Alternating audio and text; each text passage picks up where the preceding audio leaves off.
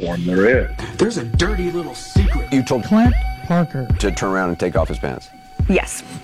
And did he? Yes. And I just gave him a couple swats. But he gotta eat the booty like groceries. You gonna die doing this, dumb ass? Yeah. You f***ing fool. Open your mouth so I can give you this milk.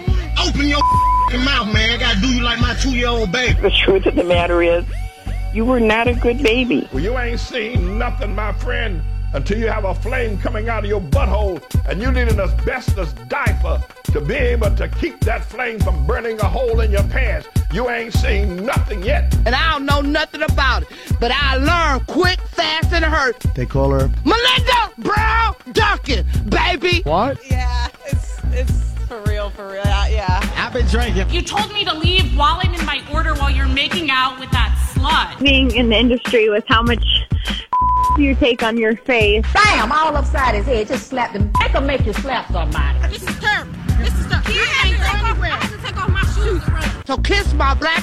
Not okay. Make fun of my nose. They call me ugly. They say I have no friends. What do I get? God bless America and God bless Trumpy Bear. That was like a peck. Watching other guys that are doing what I want to be doing, and I'm sitting on a couch being a loser. Ball's still on the warning track. He's being waved home. Edwin Encarnacion says, yes, indeed. You'll see something you've never seen before.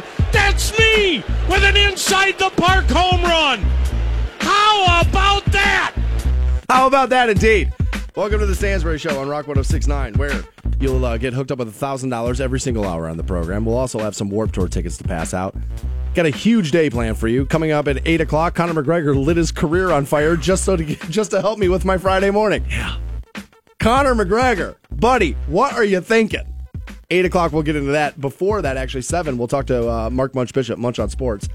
A lot of rumors about the uh, Browns right now. Actually, there's a really interesting article. I don't think there's a whole lot to it, but there's a guy in Philadelphia claims he knows that A, LeBron is leaving, and B, why, in fact, it's going to happen. So we'll talk to Munch about that coming up at seven o'clock. And then nine a.m., Fantone loaded, uh, uh, loaded up an interview for us with Doctor Matt Noyes.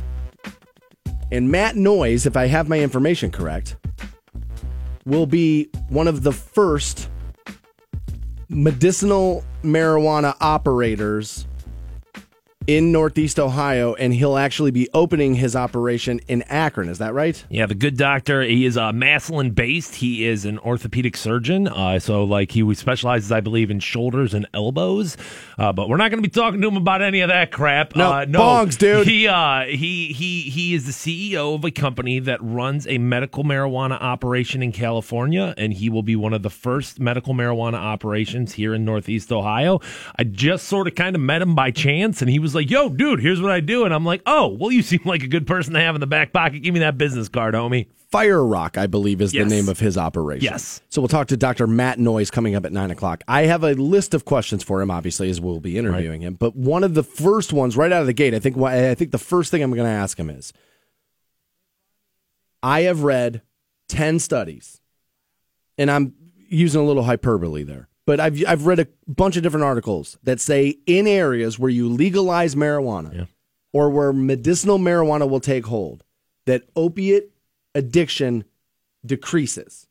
And the numbers are like, it's drastic. Like it massively falls off. And I, as a reasonably intelligent person, can't connect the dots. And so I'm hoping a doctor will be able to help me figure out how that happens. Because I okay. think once people hear that, and people hear that that's that, that can be a byproduct of what we do uh, of this. People might go, "Oh, well, if it's going to help with that that much, then I'm then I am on board." I've always kind of bought into the theory of like with the legalization of marijuana um, that at that point you do have a little bit of like uh, of room to say to addicts there, where it's like, guys, I get it, like cocaine and marijuana, two different drugs right there, but like we're giving you this, we're giving you legal weed. You have if if if we catch you with coke, if we catch you abusing opiates, if we catch you doing these things, it's going to be a different set of consequences. Well, that's fair. I just I, the conventional wisdom on drugs and alcohol has always been, or was, and up until recently, that if you had a problem, that you needed to stay away from all of it, because sooner or later, one of these was going to trigger the thing. I mean, I had a buddy who went through the program. And they tell him, like, dude, you can't, like, his problem was opiates. That's what he was addicted to, Oxycontin. And they're like, dude, you can't have beer because sooner or later, beer's going to make you want the Oxycontin. That was the conventional wisdom on yeah, addiction. Yeah, and I, I, I see where that comes from, but I, I, I don't necessarily know if, if I think that that's true. Just because you had a problem with some substances mean that you can't be okay with others. I don't know. Obviously, as as I'm not a doctor, but I've seen enough people fail thinking that they can dip their toes in other things that makes me, again, suspicious of it. That's one of the reasons why I want to ask Doctor Matt Noyes about it. So that's why I'm so eager to ask him that at nine o'clock. I I've mean, seen enough people I personally know fail like that. I guess I've seen enough people that I know that have like put things behind them. You know what I'm saying? People that people that were straight drug addicts in younger parts of their life can still like responsibly drink. It. I mean, there. Are, yes, there's going to be evidence on both sides. That's what. That's. I think it's really a personal thing. Like, you know what I mean? Like, I quit smoking cigarettes, yet I still have other bad habits. Right, and it, it doesn't, you know, it doesn't necessarily, it isn't, it, sometimes I'm sure it makes you want them, but, like, it's not necessarily, but it's not, but, right, it's an everyday thing. Whether you're sober or not, you're still, there's going to be those times when you want Well, that's them. what I'm always, this is what I'm always saying. That's why it's, like, it does, it, a lot of, like, addiction specialists, they hate when you go to the, you know, to the willpower argument. But there is a component of willpower that is in it. There's no denying it. I think that what a big part of it is, is that there's never going to be like a, hey, here's the one set path that works for everybody. Mm-mm. Of course, there's going to be maps that we no. can kind of give you and kind of help you along the way. But like, it's going to be every different individual is going to kind of have a different story of like how drugs and the relationship that they have with them. Well, anything. Like, dude, if you and I go to the hospital for the same operation, we are going to rehab differently when we leave. Our right. bodies are going to handle that differently. The you know what I mean? The makeup of us is going to be different. So we'll talk to Doctor Matt Noyes about a little bit of all of that coming up at nine o'clock this morning. And again, Munch on Sports at seven o'clock, and we'll get into Conor McGregor coming up at eight. Uh, I got some interesting numbers on Tiger Woods. Uh, uh, apparently, dude, tickets for the Masters this year were up four thousand dollars. Meaning, dude, it cost you about thirty-five hundred dollars last year to get in. It's about seven grand now. Seven, seventy, around seventy-five hundred dollars.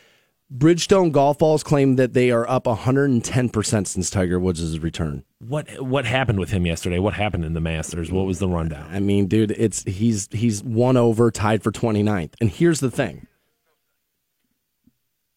Jordan Spieth is six under. And this is what I can't understand. If your whole thing is golf is just boring and you're not going to and you can't watch it, I totally get it. I really do. I'm not trying to sit here and ever tell anybody, no, dude, you're just missing it. It's awesome. There's a ton of action. I'm not that guy. Right. But this thing where people are like, well, I'll watch it if Tiger's doing it. Meanwhile, dude, Jordan Spieth is out there doing what you wish Tiger was doing. He's six under, which at the, fir- uh, the, the first round of the Masters is amazing. Tiger Woods is not capable of anything on a golf course that Jordan Spieth is not. Now, he's put together a longer career, but again, give Jordan some years. Let's see what happens. But I'm saying, as far as scoring-wise, shot-making goes, like all this stuff, he is not capable of anything Jordan is not. Why is Tiger Woods the draw? And let's be honest, it's still, all these years later, the race thing, right?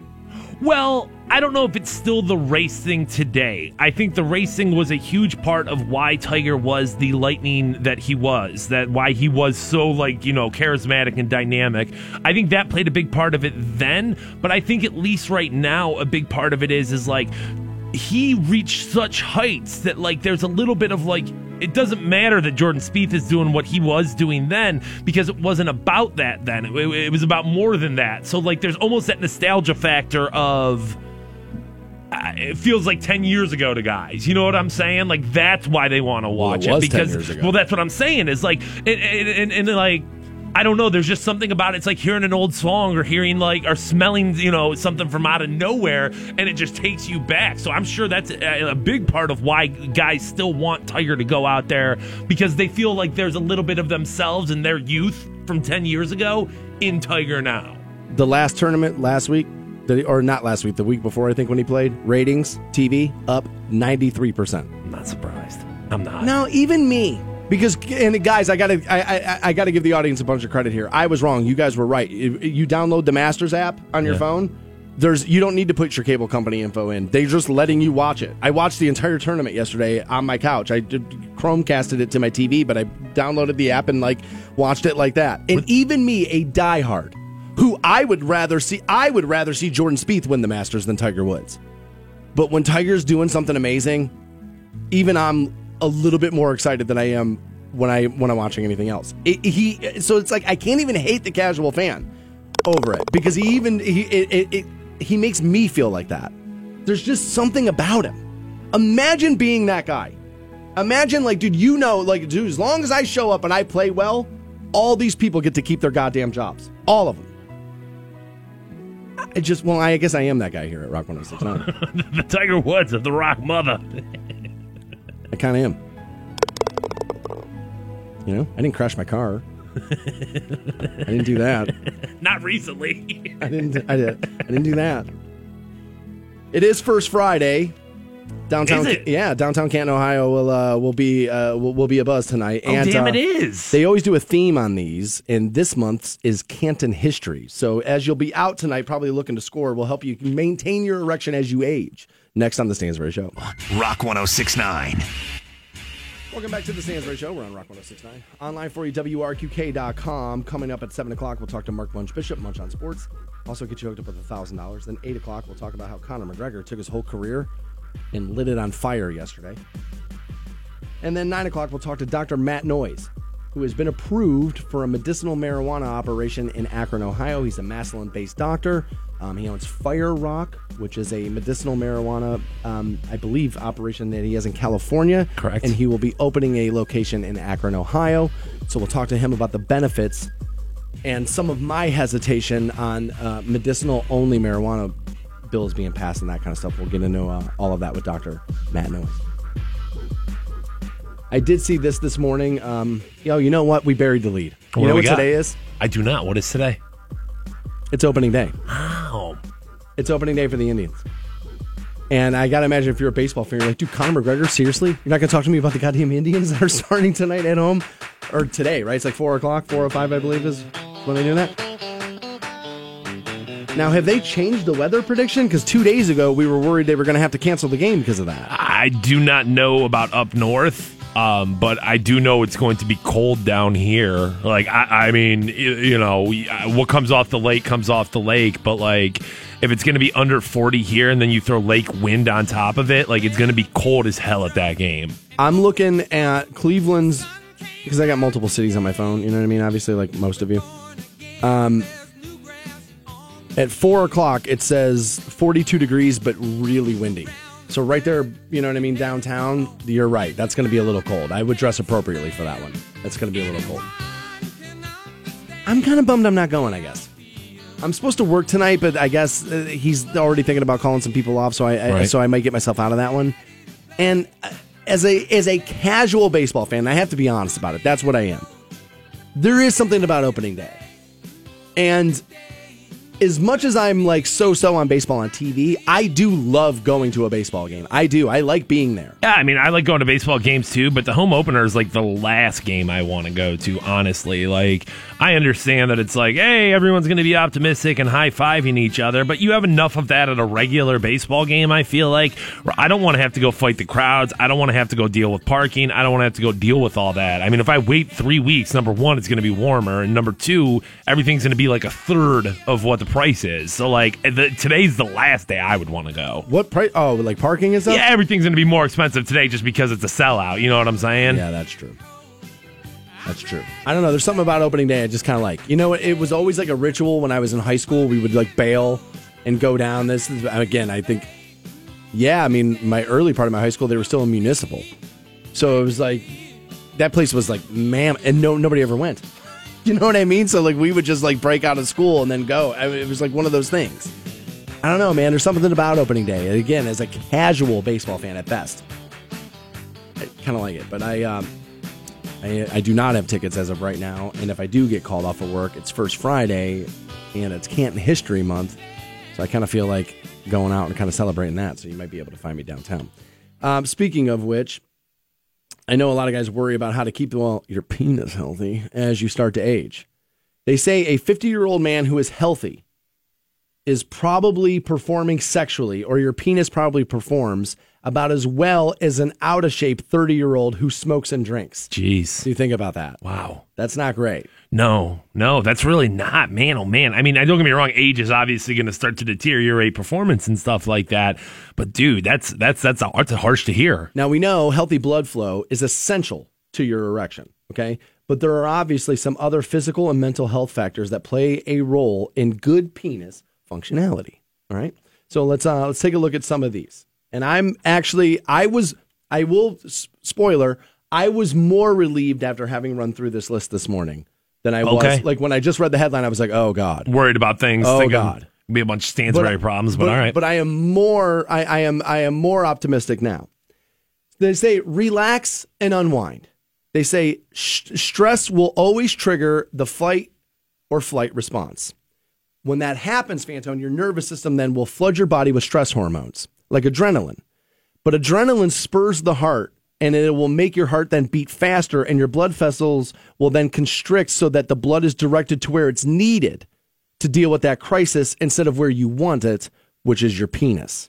So they say relax and unwind. Now, that's one of those things that's easier said than done. Yes, easier said than done. No question about it. Uh, what I'll say about that is that there's some people in life who like lean into stress and like like like feed it. And I don't understand that. Like, I get it that sometimes there's going to be things in life that stress you out and you're not going to be able to necessarily avoid it. But there's some people that like throw fuel on that fire. You know what I mean? And just like, all right, well, you know, I'm going to complain about it, but I'm also going to well, that's why they do feed it. Because they like to complain. complain. Um, I, I always say people, the human being will always look to self-victimize. And so as much as people want to be like, I hate that I'm so stressed, you also kind of like it because it gives you something to bitch about. Yeah. You're able to kvetch about it.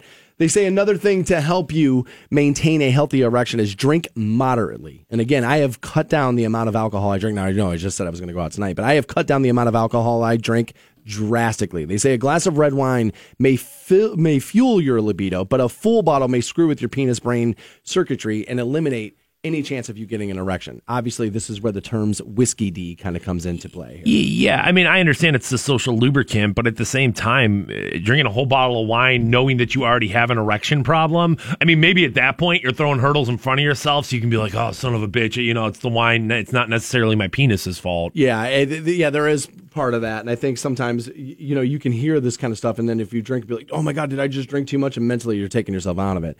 Um, these two can kind of go together. It's eat more fish, but if you're not going to do that, then have two to three servings of fatty fish a week. But again, if you're not going to do that, take two omega three fatty acid supplements a day, which I, again, the bottle that I have of my omega threes tell me to take three pills daily with a meal. So that's about what I do. I know there's a lot of, you know, articles that go back and forth about vitamins and whether or not they're beneficial or not, or if they're overvalued or this and that. Ultimately, at the end of the day, I take vitamins, and if I feel they're a lot like praying for me, that it, maybe it doesn't help, but what's it going to hurt? It's not going to hurt. Go to bed earlier is another way to help maintain your erection. Testosterone levels peak in the morning. So irregular sleep patterns or getting fewer than seven hours of sleep will affect your brain and the quality of sleep that you've had in your overall sexual health. Poor sleep is associated with many health issues that contribute to sexual problems, including high blood pressure, sleep apnea, and diabetes, which do are all three major factors of E D. Yeah, and I, I mean, it goes back into that stress thing that we were talking about. So I think sleep's really important, I'm sure, for your boner and really for the rest of just how your all body's functioning, yeah. Your overall stress level. Yeah. If you got, if you ate better and got more rest, your stress level's going to come down. It's just, it's just, there's, there's sign, it's, there's no denying it. They say do a ball check. Testicular cancer strikes nearly eight thousand men a year. Actually, I would have thought that would have been way higher. Mostly uh, young men between the ages of fifteen and forty. When caught early, Fantone, testicular cancer can be cured more than ninety-five percent of the time. I didn't know that. Wow. I had no idea. But if you leave it undetected, it can spread to other parts of the body. So they say check your boys once a month. All right? Um, they say take a hot bath or shower. Warm water will relax the muscles that pull the testicles up into your scrotum, allowing you to handle them easier. They say cup the scrotum then. Feel both your testicles at once. Kind of like stress balls there, Benoit. Does does this have anything to do with, like, you're not going to be able to maintain an erection if you had testicular cancer? I never heard that before. I never heard that either. But I mean, I've heard, you know, get your balls shacked. But, I yeah, I would imagine that, yeah, they're saying that, the, okay. you know, there's a correlation there. They say they may not be identical, but there shouldn't be any dramatic differences in size. Gently examine each testicle individually with both hands. Place your index and middle fingers underneath your thumb on top of a testicle. Roll the testicle between your fingers. I'm actually doing this as I'm reading it to you, which is weird. Around the entire surface for about thirty seconds, use it like light pressure. If you also infer some lumps or bumps, and they should each feel smooth like a peeled, hard-boiled egg. Oh, that just ruined one of my favorite snacks. Another thing here, this is a big one. They say quit smoking cigarettes, and that's going to help your erection. And the biggest one they say, and again, I've done all these things. I've cut down my drinking. I'm getting better sleep. I'm taking a walk every day. I take the omega threes. I've quit smoking cigarettes. And here's the big one they say, number one on the list, eat a healthy diet and exercise regularly. And I would be lying to you right now that if part of the reason why I didn't start to fix my diet and didn't and started to go back to the gym wasn't about my penis. Of course it was. Of course it was about the fact that I started to look at what my age was and realized that I am not going to escape the fate of this. I'm not going to be the one guy that escapes the fate of this. And so I was looking to curtail it and was like, let's let's try to cut it off at the pass. Now, I should have been on it ten years ago.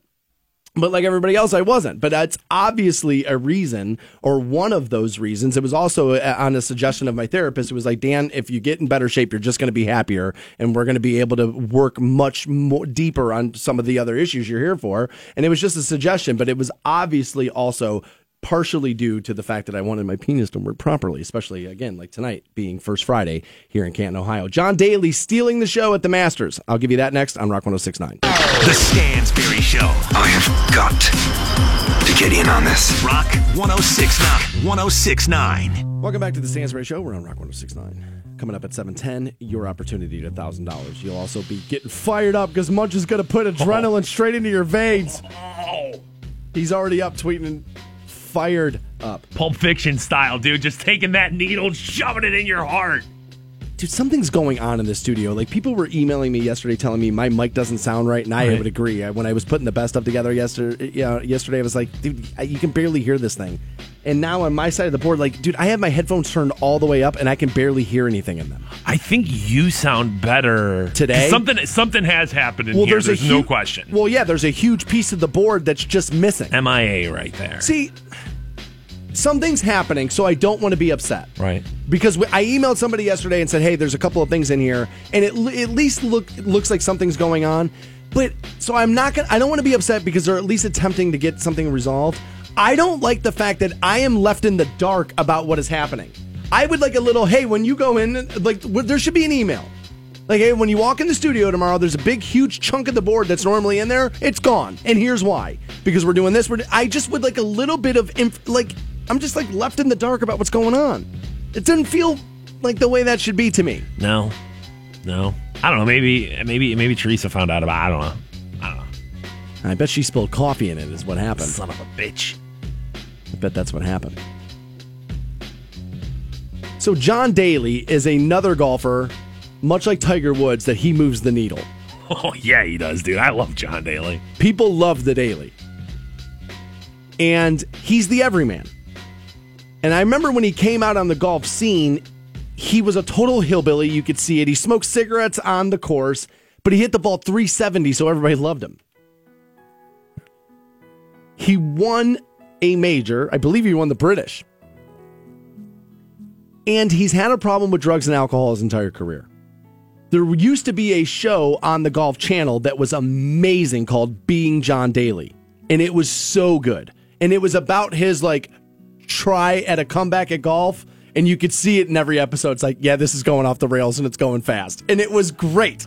Yeah, I mean, like, don't get me wrong. I know it's like a home run or, you know, a dunk where it's like, dude, hitting the long ball really is important. But without this aspect of him being out there smoking cigarettes and high on cocaine and, and, and drunk on whiskey, he wouldn't have been who he was. No, it would. He wouldn't have. No, he would have caught. You would have been like, man, that guy hits the ball far for about a month. Right. And then and whatever. After who that, cares? You'd be like, dude, it's golf. It's boring. Checkered pants. I got it. Right. You know what I mean? But he's just a he's a booze hound, and it's just. Now, I, they say he's sober-ish now. I, I I don't know if I buy it.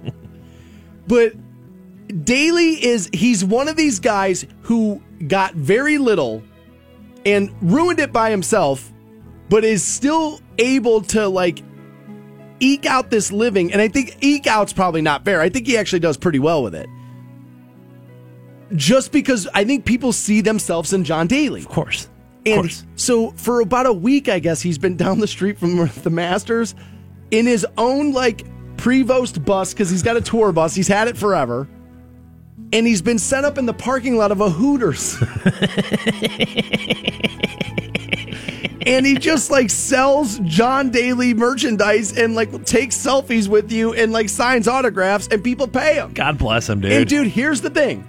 If somebody said to me, if somebody walked in here right now and said, Stansbury, at eight a.m., John Daly will be at Dick's Sporting Goods signing autographs, this show would be over right now. Right, best of mode. I'd be like, dude, I am going to go see John Daly. Like, he is just one of those guys. And again, I kind of see myself in the Daly. Now, isn't he like um, John Gruden and Dick Vitale, who once they did the, the Hooters commercials, like those dudes are like V I P Hooters for life for free now, right? Oh, maybe that is. And what's that's happening. Why I think he's out there is because he's just going in eleven o'clock once Hooters opens up, dude, getting, getting himself some wings. Dude, like, he, this is how, all right, Arnold Palmer had his own drink. Yeah. It is lemonade and iced tea. Yeah, it's one, of the, it's one of the most delicious drinks you'll ever have. Yeah. If you pour vodka in it, they call it the John Daly. Dude, and the John Daly is, it, dude, that's available at every golf course there is. Like, you can hear guys, that's what they want. Give me a John Daly. I, um, I can't believe that Canton doesn't have a Hooters.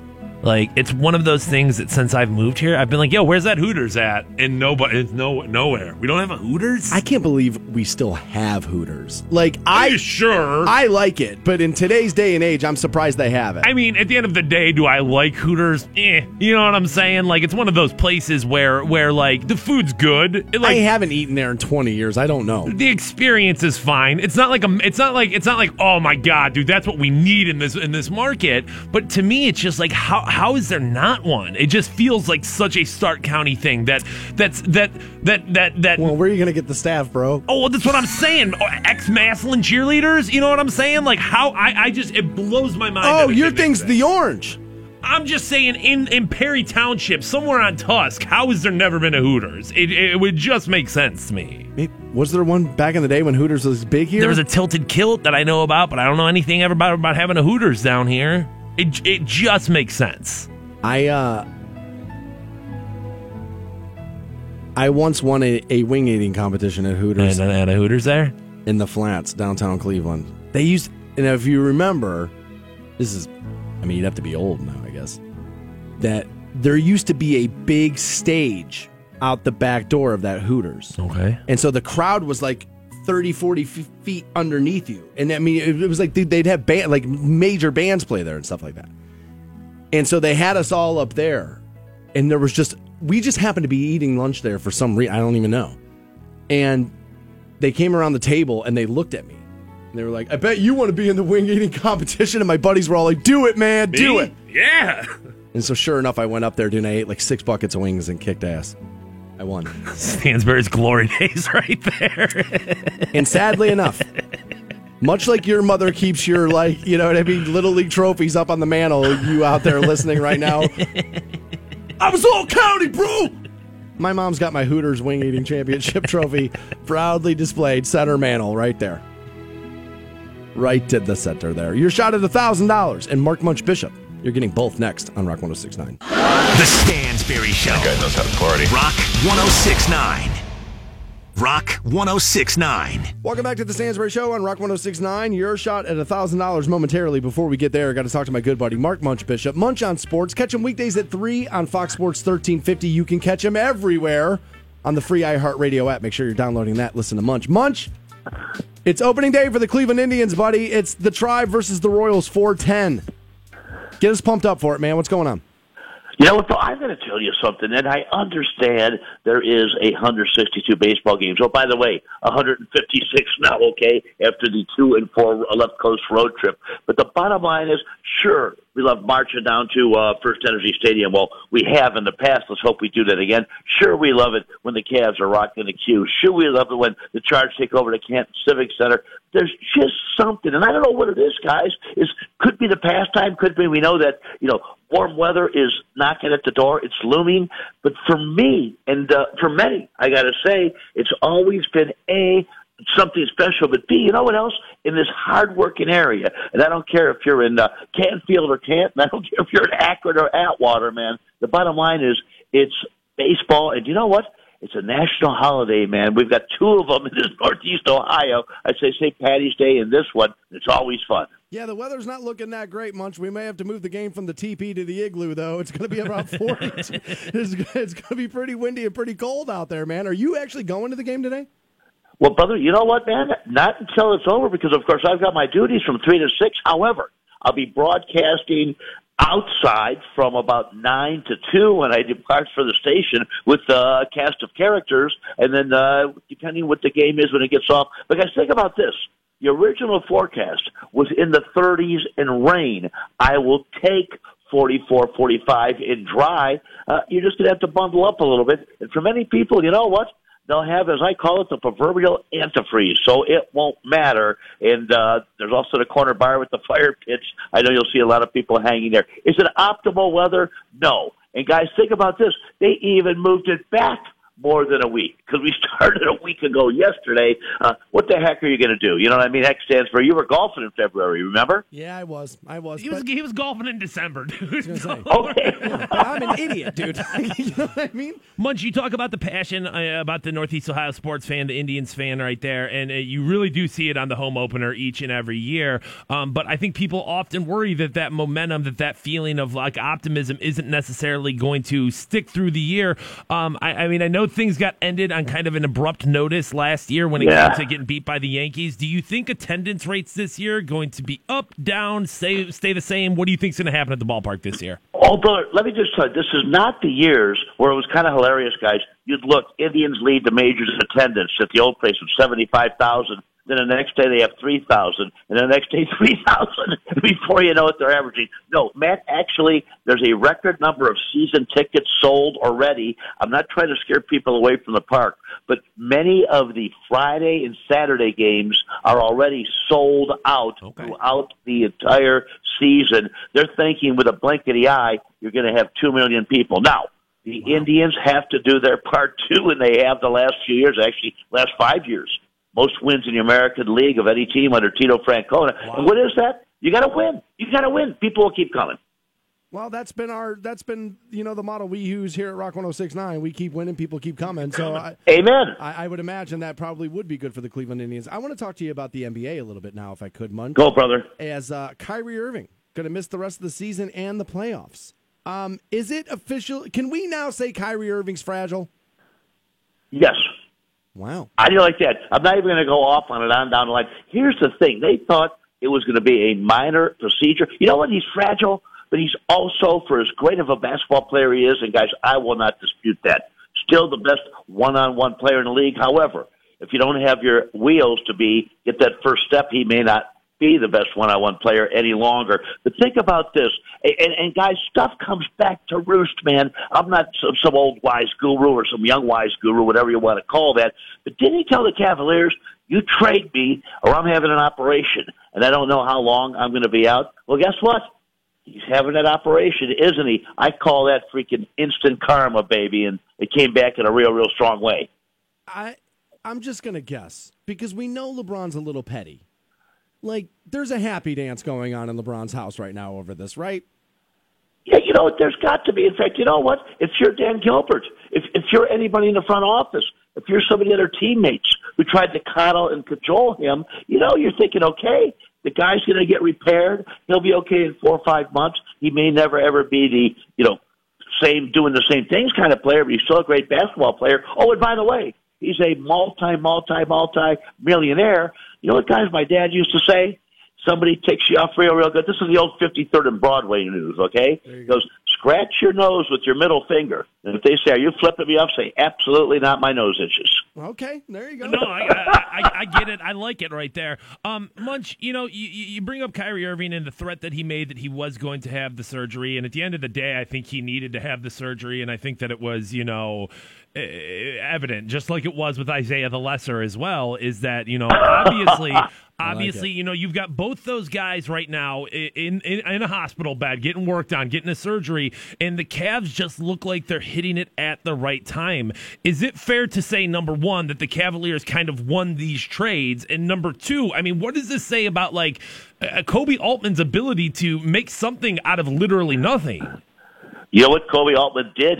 Wave a magic wand to do what he did to, to get some of the young players to infuse into this team. But the bottom line is, guys, yesterday told me a lot. This could have been a white flag game, okay? You had a nice lead throughout the first set. Think about this, guys. They were down seventeen in the fourth. Now, you know, I looked at the missus. I said, you know what? I'll go do laundry here, you know? So if I walk out, then I hear her yelling to come back in the room, is that they were down seventeen.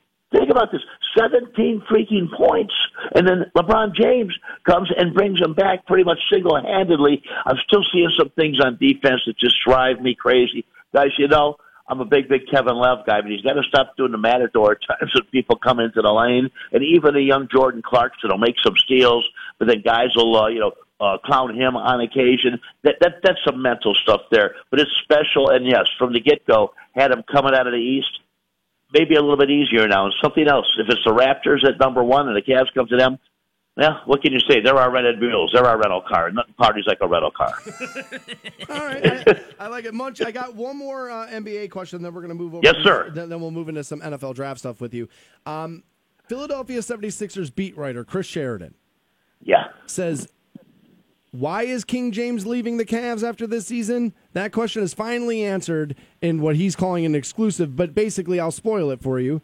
He is saying that this breaking point has officially hit between LeBron and Dan Gilbert over Dan Gilbert's strong support for our current president, Donald J. Trump, and that LeBron James has finally lost enough respect for Dan Gilbert that he's officially out. Now, this feels to me, now I'm a guy that thinks LeBron is leaving, unless they win the title. If they if they don't win the title, I I I do believe LeBron leaves. But this to me does feel like Philadelphia wishing for something to be true because they want LeBron to come play for the seventy-sixers. Is there any any real truth in any of this? Well, you know what? Number one, don't you work with people? Don't you have a beer or a shot with people? Don't you play golf with people that have different political views than you? Yes, heck, but I do want to. Heck, I do in my own household. Yes, okay. Yes. And, and I, the bottom line is that is the reality of life. That's the reality of the greatest country in the world. Let me tell you this about Chris Sheridan and the Sixers. When you hear something called the process, trust the process. Of course, Joel Embiid says all that means is you got a freaking crooked owner for the most part trying to sell you a false bill of goods or people in the organization that have no freaking clue what they were doing. Oh, guess what? Did Sashi Brown have a process going for the Browns? And what did that end up with him? He ended up getting canned. They're just trying to save face. They're trying to, like, put things out. And by the way, you want to hear something how smart these folks are, the Philly fans? The billboards they put up on four eighty, even if LeBron was driving to the airport, he still wouldn't see him because they're facing the other way. I'm just, that's what I'm getting at. No, no, it, it, it's ridiculous about, uh, you know, the, the political stuff. It's, uh, you, you said you, you, you go to the store. Uh, you, you get served food. Heck, you talk to people on a daily basis. There's different political issues. I think it's asinine and ridiculous. I would agree with you that you and I have to go to work every day and deal with people who have a different political opinion than you and I, and we have to swallow what we have to deal with. I would make the argument that LeBron James does not have to do that. I want to move over to the N F L draft if we could. Whoa, there is, um, I like that. The, uh, the, the, the rumor is Josh Allen will not meet with the Jets.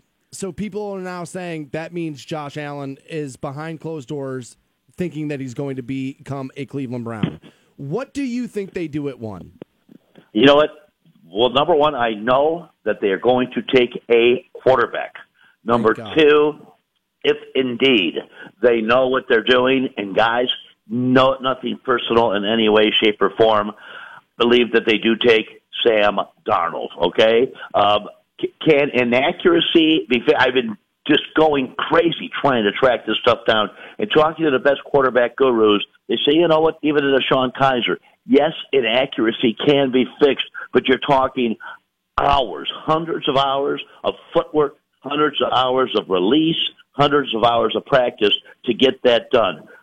How much does Josh Allen have that in him? And I think the cat's pretty cool, man. I think the cat's got a nice chip on his shoulder. Love his physical size and toughness and specimen-wise. But I know the Browns will, A, go quarterback on one, and B, today, I do believe it's Sam Darnold. I I want it to be Sam Darnold. I kind of thought when they picked up Drew Stanton that maybe they were looking at Josh Allen going, he's a two-year plan. So what we'll do is we'll play Tyrod the first year, Drew the second, and then by year three, Josh Allen would be ready.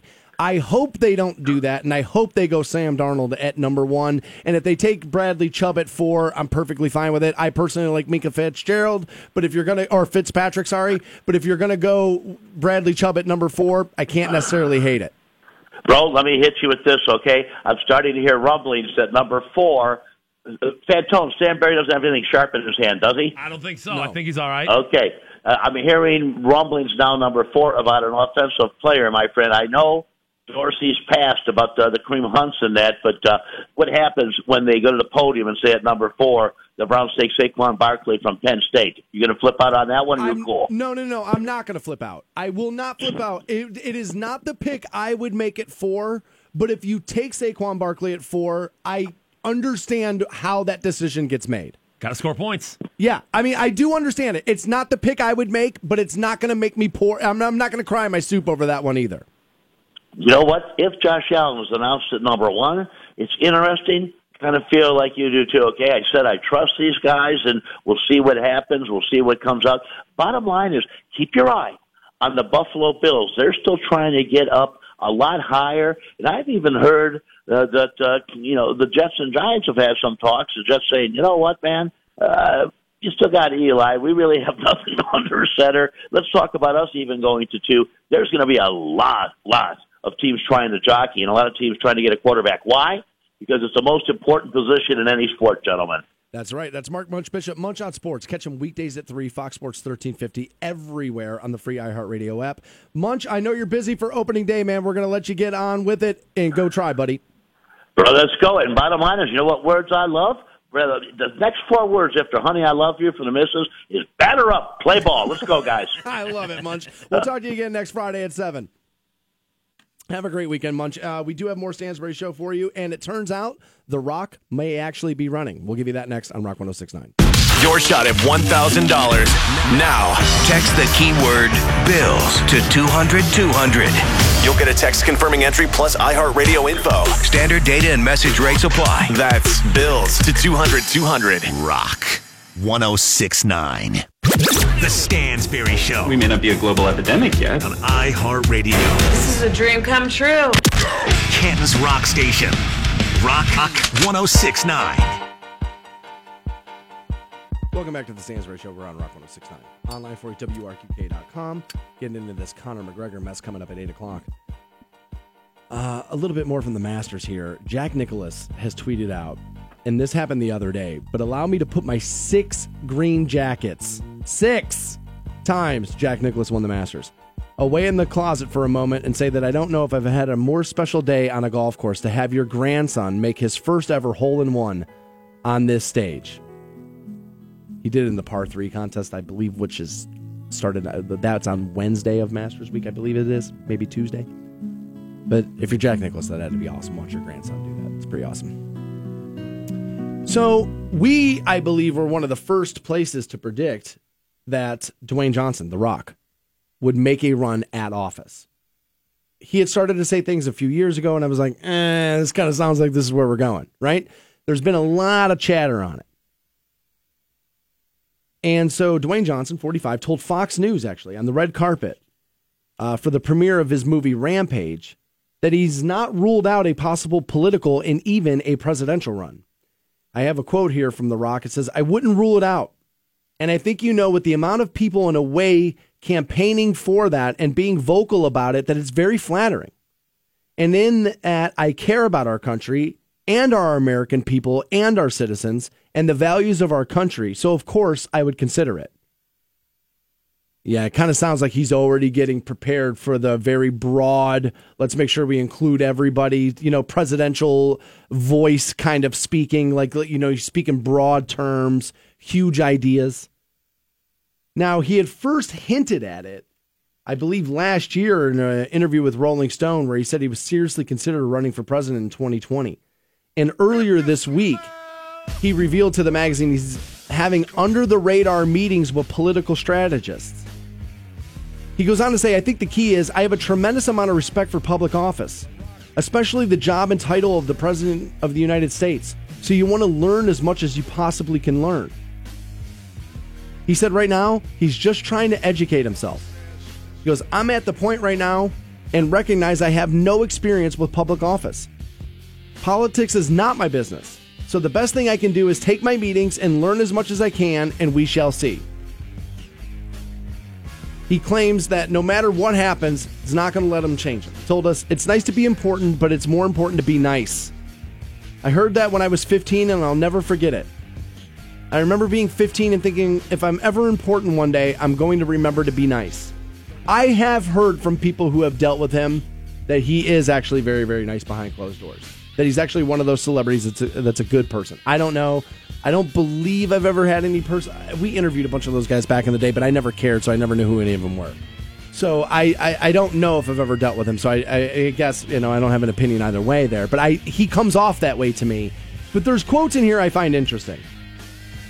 And it is, I wouldn't rule it out, and I think you know with the amount of people in a way campaigning for it and being vocal about it, that that's very flattering.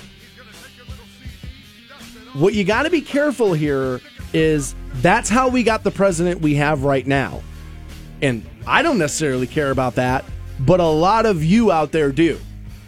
And a lot of people, we got to be careful with this.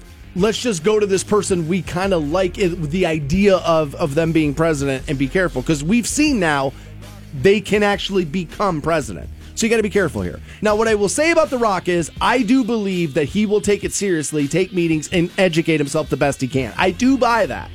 I mean, there's a lot of people in this country, I would say a big, I mean, huge chunk of it, that feel like you not being a politician is your greatest asset. You know what I'm saying? Getting into politics. I think that there were a lot of people who thought that a few years ago. I wonder if people still feel that way. I don't know. I, I, I there mean, are going to be, I know what you're saying. You're saying is that there are people in that camp who are never going to say anything but that because they've already been on record saying that. But uh, I wonder I wonder how many people still actually hold that that idea. I don't necessarily think that's one camp or the other. I think given the option, if if if, if you gave the option to the left to have somebody that they felt like was an appropriate non-politician, they would celebrate that concept too of like, well, dude, that's the greatest thing about you is you're not corrupt. I don't think that's one side or the other. I think that just millions of Americans are going to feel that way because that's... It's different.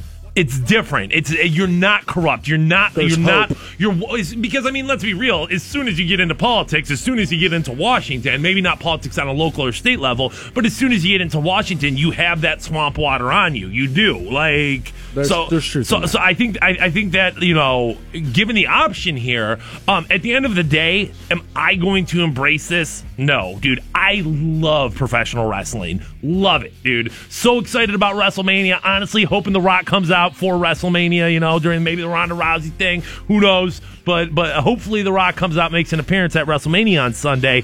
But I, I, I can't sign off and, until The Rock gives me more evidence of like, here's why I'm a viable candidate. I, I I can't be like, well, I'm a Democrat and he's going to be on my side. And he's going to win. I want him to be the president. I do not want this to be the standard.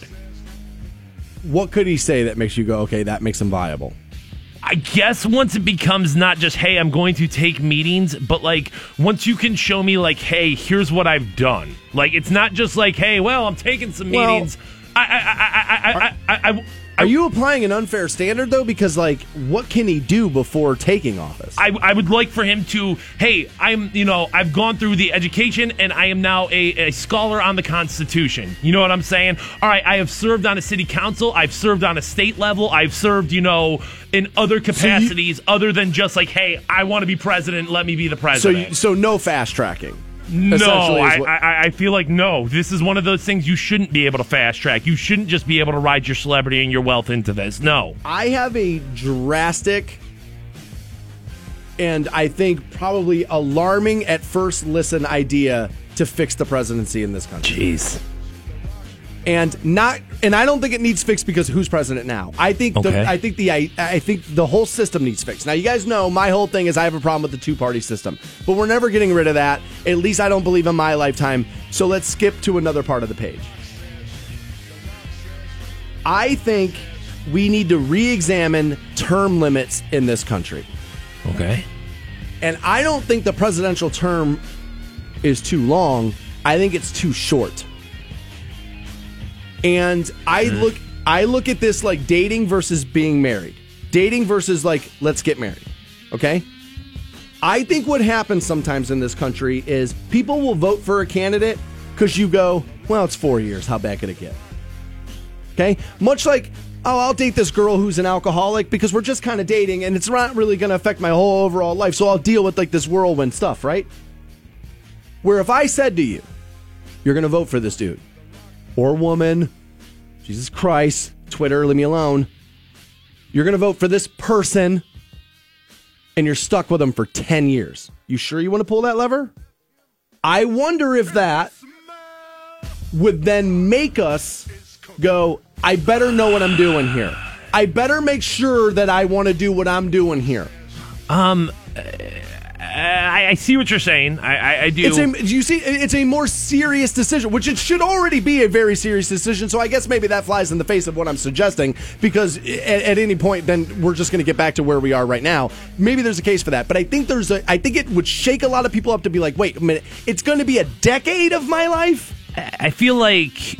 The short terms when it comes to the president, it's four years, so it's not that short. But at least, like the the, the, the given the time that they have there, and even this is kind of a part of reason why I think the two party system has always been a part of America is that it's a binary choice. You have one or the other since like the founding of it.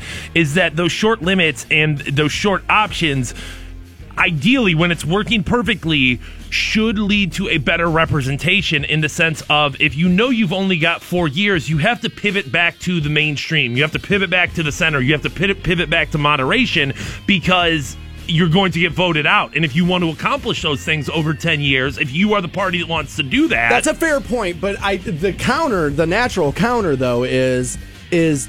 Aren't the world's problems too big for you to try to wrap your arms around in that short of a term that if I give you a longer amount of time that you're actually able to get more movement, more things done, and you can stop talking to me about how you got to start running in a year and a half? Earn that longer amount of time. Earn it. Go get it done. And that's when it's working perfectly. It's not working working perfectly right now. That's well. That's and that would be my point. Is that I wonder if we force a more serious decision making process. If I say to you, "This is not short, bro," that if you don't do this right, we're stuck for a decade, maybe twenty, if they win twice. Maybe the next twenty years of your life could be this. Take it more seriously. I wonder if lengthening the term limits of the sitting president doesn't fix part of that problem. It just, I was just thinking in my house the other day, I was like, I wonder if this helps. Now, I'm not saying it does. I just, I'm wondering if it does. What a statement on America right now. Here Stansberry and I are talking about serious political issues while the goddamn Rocks theme song is playing in the background. Dude, what is wrong with this country? I'm chug. What is wrong with this country, bro? I'm chugging Brondo, man. That's what's happening. That's what's going down. More Stansberry Show next on Rock one oh six point nine. The Stansberry Show. Rock one oh six point nine. Welcome back to the Stansberry Show. We're on Rock one oh six point nine. We have Warped Tour tickets. We're actually going to get you guys hooked up with those here in a little while. Coming up at nine o'clock, we'll talk to Doctor Matt Noyes, who has uh, been approved for a medicinal marijuana operation here in uh, Akron, Ohio. Fire Rock is his uh, organization. He has an operation in California. Um, he is a Massillon-based doctor, however, and so he will be opening his medicinal facility, Akron, Ohio, and we'll uh, he will join us in studio coming up at nine a.m. I'm very I have a list of questions I, I cannot wait to ask that guy. I'm very interested to talk to Doctor Matt Noyes. Also, eight o'clock we'll give you the latest from Dana White uh, on the Conor McGregor situation that unfolded yesterday in New York. Oof, dude! If you need brushed up on that real quick, if you're like, what the hell happened? W R Q K dot com is where the entire story is. um, some people are taking issue with this idea. Now, again, I wasn't like, dude, this is what we need to do. I was just like floating an idea, like, what if what if we did this on um, um, my idea on the president? And I was like, I think people just kind of take their vote kind of casually because it's like, ah, four years, how bad could it get? You know, whatever, we'll do it again in four years, pick somebody else. And I was like wondering that if we made the president term ten years, do people take it more seriously? Because, again, if you get elected twice, now you're in there twenty years. And the guy said to me, he goes, dude, if we do ten-year term limits, there's going to be twenty-seven-year-olds in the country who never voted for the president. And I'm think I think I'm okay with it. I think I'm okay with it, especially anybody who, over the age of twenty-seven who will tell you they didn't really get smart until they hit forty. I mean, it's just kind of, I mean, it's the way, it's, it's a little bit of the way that the things are. And I also would say that I, I don't know if I care about that or if that's that big of a travesty. I mean, when you think about how upside down some of this stuff in this country is, think about a fifteen-year-old in this country who's going to inherit this planet and yet doesn't get to vote on, like, the water issues or the clean air issues or any of this stuff that they're going to have to deal with twenty years from now. I can make the same argument about a fifteen-year-old that I could about a twenty-seven-year-old. You know what I mean? I just, I'm not saying it's the that it is foolproof and this is what we should do, but I think there is an idea in there that it's like, well, maybe people take it more seriously if they feel like they are stuck in something longer, much like, eh, I'm just kind of dating this chick, doesn't matter. But now, dude, we're married. She lives here. Like, that's a very different commitment. And so I think you're going to, you will definitely weigh that out differently on somebody you're just willing to go have dinner with on Friday night versus somebody you want to build your life with. You were going, it's going to be a different checklist. I think after ten years of, of you know, unrestricted power at that point, I think you're going to be putting America into situations where it's like, well, are we really getting close to tyranny? Are we really getting close to? Because after you've been president for twenty years, isn't it going to be like, dude, I'm doing this for another ten. I don't care. You know what I mean? Like, isn't that going to, isn't that door going to open up? Unchecked. Yeah, I mean. Is essentially what you're worried about. Okay. There, I would be a liar to say that there's no, there's no, you know, way that would happen. And like I said, I think that's just, you know, and for the for the ups and downs of it, that's that's one of the reasons why the American political system was designed as it was, was that you do have to return to moderation. You, if you go too far one way or another, you know that that that that you know the boot's ready to be dropped on the other side of it. I don't feel like I get a lot of moderation. You know what I mean? I guess I just don't feel like I get a lot of that. Um, I know now maybe I'm getting more of it than than the perception. That's what I was going to say is, I mean, you got to remember when we're being fed this, like, oh, we're so angry at each other. I think a lot of times, though, the moderation is like the problem of Washington is that guys get so stuck up in this, like, well, I don't want to do anything because it's just easier than doing something. Like, yeah, it, it is what we're fed. There, there is truth. I'll give you a perfect example from my life this week, actually, where I was walking into a place I go every day and they were signing people. They were like, hey, have you signed our petition? And I'm normally one of these guys that's like, dude, don't, I don't, uh, I'm out. You know what I mean? And I was like, well, what's it for? And so they told me it was to allow nonviolent criminals who are back in society, nonviolent, to be able to have the right to vote. And I was like, okay, well, I, yeah, I, I'm fine with it. So I signed, I signed up for it. And I was like, yeah, I'll lend my name to this. And it was three young African-American women who were like doing like the petition signing up. And again, this was inside of a business I use every single day. And I sat there and I started talking to him and we started having a little conversation. And actually the one said to me, one of the women said to me, she was like, you know, this is a perfect example of what the world needs to see. And she's like, what? And I said to her, I was like, I don't understand what you mean.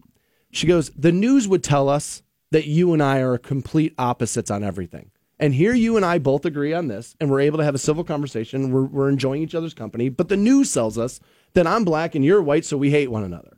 She goes, that's not true at all. Look at us having a, a, a decent conversation. And we, you know, we actually both agree that nonviolent criminals should be able to vote.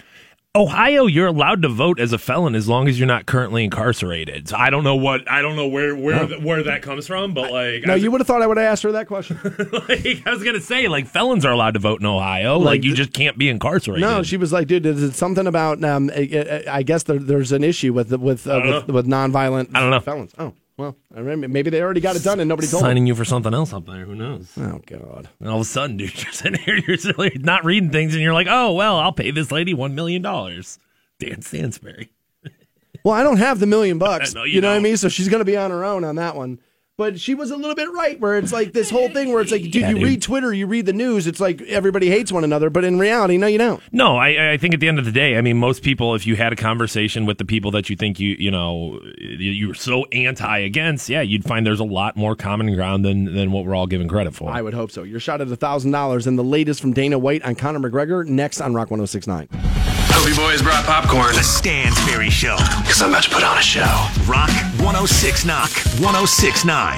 Welcome back to the Stansberry Show on Rock one oh six point nine, online for you, W R Q K dot com. I have another one thousand dollars to pass out momentarily is when you'll get that. Yesterday was awesome, dude. I was just sitting on my couch minding my own goddamn business. Right. And then my Twitter just like started to blow up. Okay. I was like, well, what are all these updates? And then I started looking. I was like, oh, it's all U F C related. All right. Oh, well, good. Like, I wonder what's happening. We're going to get some drama.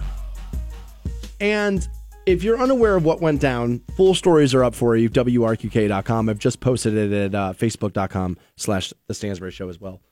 Um, so there's a guy fighting uh, at U F C two twenty-three. His name's Khabib. And I guess a couple of members of his camp ran into one of Conor McGregor's friends two days ago. Okay. And they were kind of talking trash back and forth. And the rumor is one of the guys actually took Conor McGregor's friend by the face and kind of like pushed him. Now, is this Khabib fighting Conor McGregor? No. No, okay. no, no. Conor's not scheduled to fight at U F C two twenty-three. Okay, so this two twenty-three. So this isn't like... No, no, no. no. Okay. Conor okay. McGregor... So then they showed up at the venue yesterday and were let into the building by another set of fighters who were credentialed to be there. Conor and his friends, I don't believe, were credentialed. I can't necessarily fault people for that. Dude, if Conor McGregor's knocking on the door like, yo, bro, let me, like, yeah, what are you going to do, right? There were definitely conversations in that hallway where guys were like, well, dude, who do we work for, Dana White or Conor McGregor? Right? I mean, dude, Conor kind of makes this whole thing go. And so then Khabib's guys are on the bus, and Conor's, like, group of thugs, like, start whipping things at the bus. To the point to where glass was breaking. And, like, a guy who was going to fight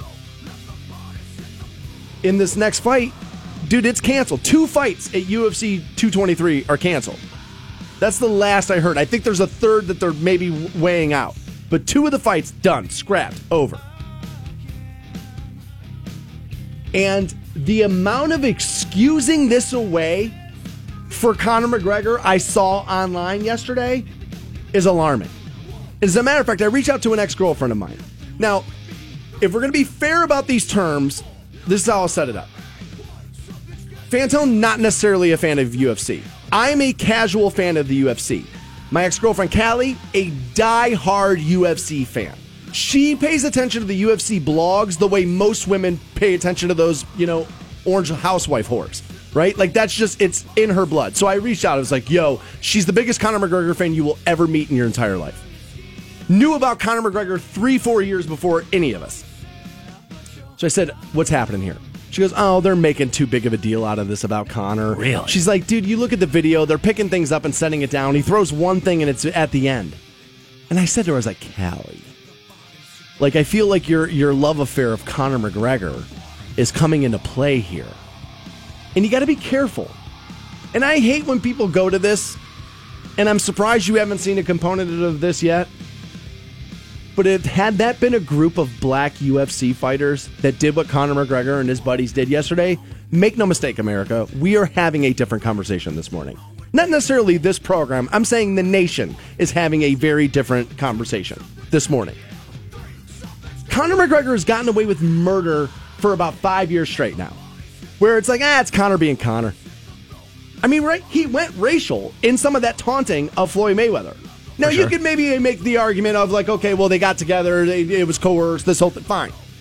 Okay, but we've seen it. Dude, people excuse despicable behavior away from Conor McGregor all the time. And so one of the things I saw U F C fans do yesterday to back up Conor McGregor is they kept retweeting Nate Diaz. And again, if you know U F C, Nate Diaz and Conor McGregor hate one another. They had two of the most legendary fights U F C's ever seen. They were both great fights.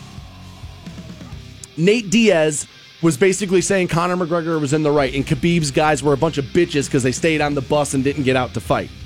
Okay? Let me t- I'm the biggest Nate Diaz fan you'll ever find. I prefer Nate Diaz over Conor McGregor. If Nate Diaz tells you you did the right thing, you did the wrong thing. And, I mean, like, I understand that U F C and, and mixed martial arts is a badass thing. Like, there's no question about it. But, like, it exists because it's a sport. It's not a. It's not gang warfare. You I know also, what I'm saying? Like, like I, I. Okay, man, you guys are bitch made. Like, dude, you, you, the entire point it is like you are going to fight in the octagon yes. under these set of rules. It's not just like yo, go pick up, go pick up a dolly and start swinging it at people's cars. No, that's nuts. That's not. That's not what. That's not what M M A is. And I love. That's why. And it, actually, I'm a little guilty here because that's why I do love Nate Diaz because he's Stockton through and through.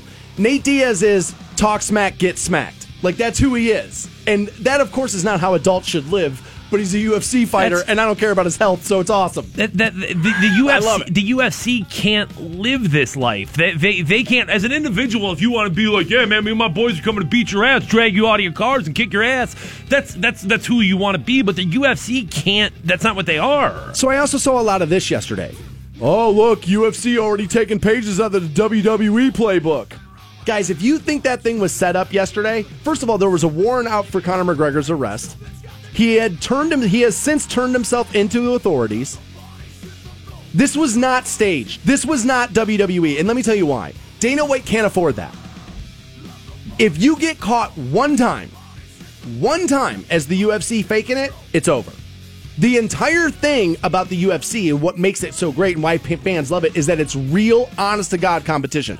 What makes the U F C so great, I was telling my buddy Dustin this the other day, why I'm such a big M M A fan is that what's happening in that octagon is what is ha- what is about to happen when they stop it in every other sport. The moment what you're about to see in the U F C is, dude, if that's about to happen on a baseball field, they stop it. Football field, they stop it. Anywhere else, it's done. The U F C is all the thing you wish referees wouldn't stop, and that's what makes it awesome. McGregor has officially been charged with three counts of assault and one count of criminal mischief. He will be in court at nine thirty this morning. This was not a take a page out of the W W E handbook. I actually think he may have put his W W E career in jeopardy here. Yeah, I, I, I don't... I, I, I mean, I understand that it feels W W E-esque, but if you watch the video, you see the difference between a W W E segment and that. You if know you, what I mean? And again, like, if you haven't seen the video, it's online for you, W R Q K dot com. Dana White was on a couple of uh, morning shows this morning. He has officially responded. And I think Dana White is in a no-win situation with Conor McGregor, and he's only got himself to blame. But I think he's damned if he do, damned if he doesn't. But we have Dana White's response, and I'll tell you why I think he is stuck between a rock and an impossibly moved hard place. You'll get both those after this one thousand dollars hookup right now. Your shot at one thousand dollars.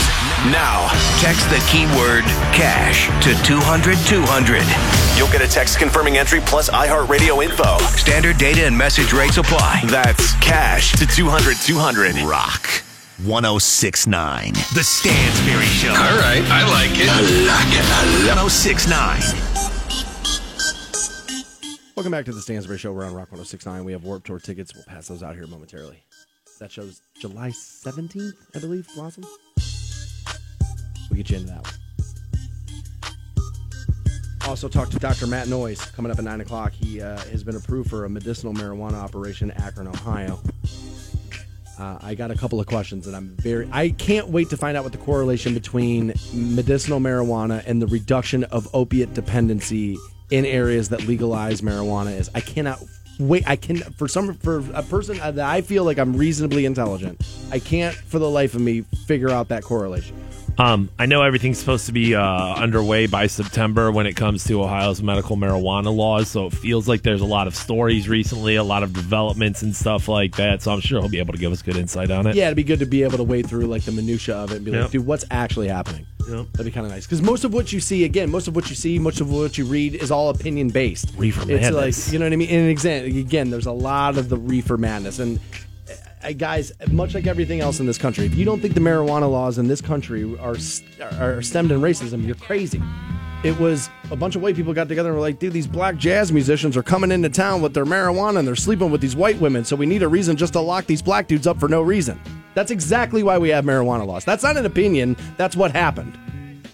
So we'll talk to Doctor Matt Noyes about that coming up nine o'clock this morning on the program. This Conor McGregor story is just crazy. Um, for you non-U F C people, Conor McGregor is like pretty much the biggest name in M M A fighting. Uh, yeah, at this point, I mean, he's a celebrity outside of his sport. Oh, yeah. Yeah, yeah, yeah for yeah. sure he is.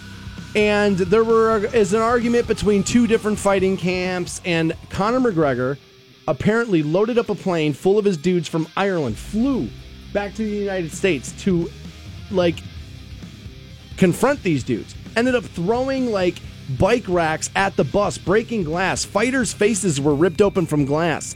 They have canceled two of the fights that were scheduled at U F C two twenty-three. Now, I am suspicious if we are not, the U F C is not going, you know what, let's cancel a couple of these so we can drill this home being worse than it is.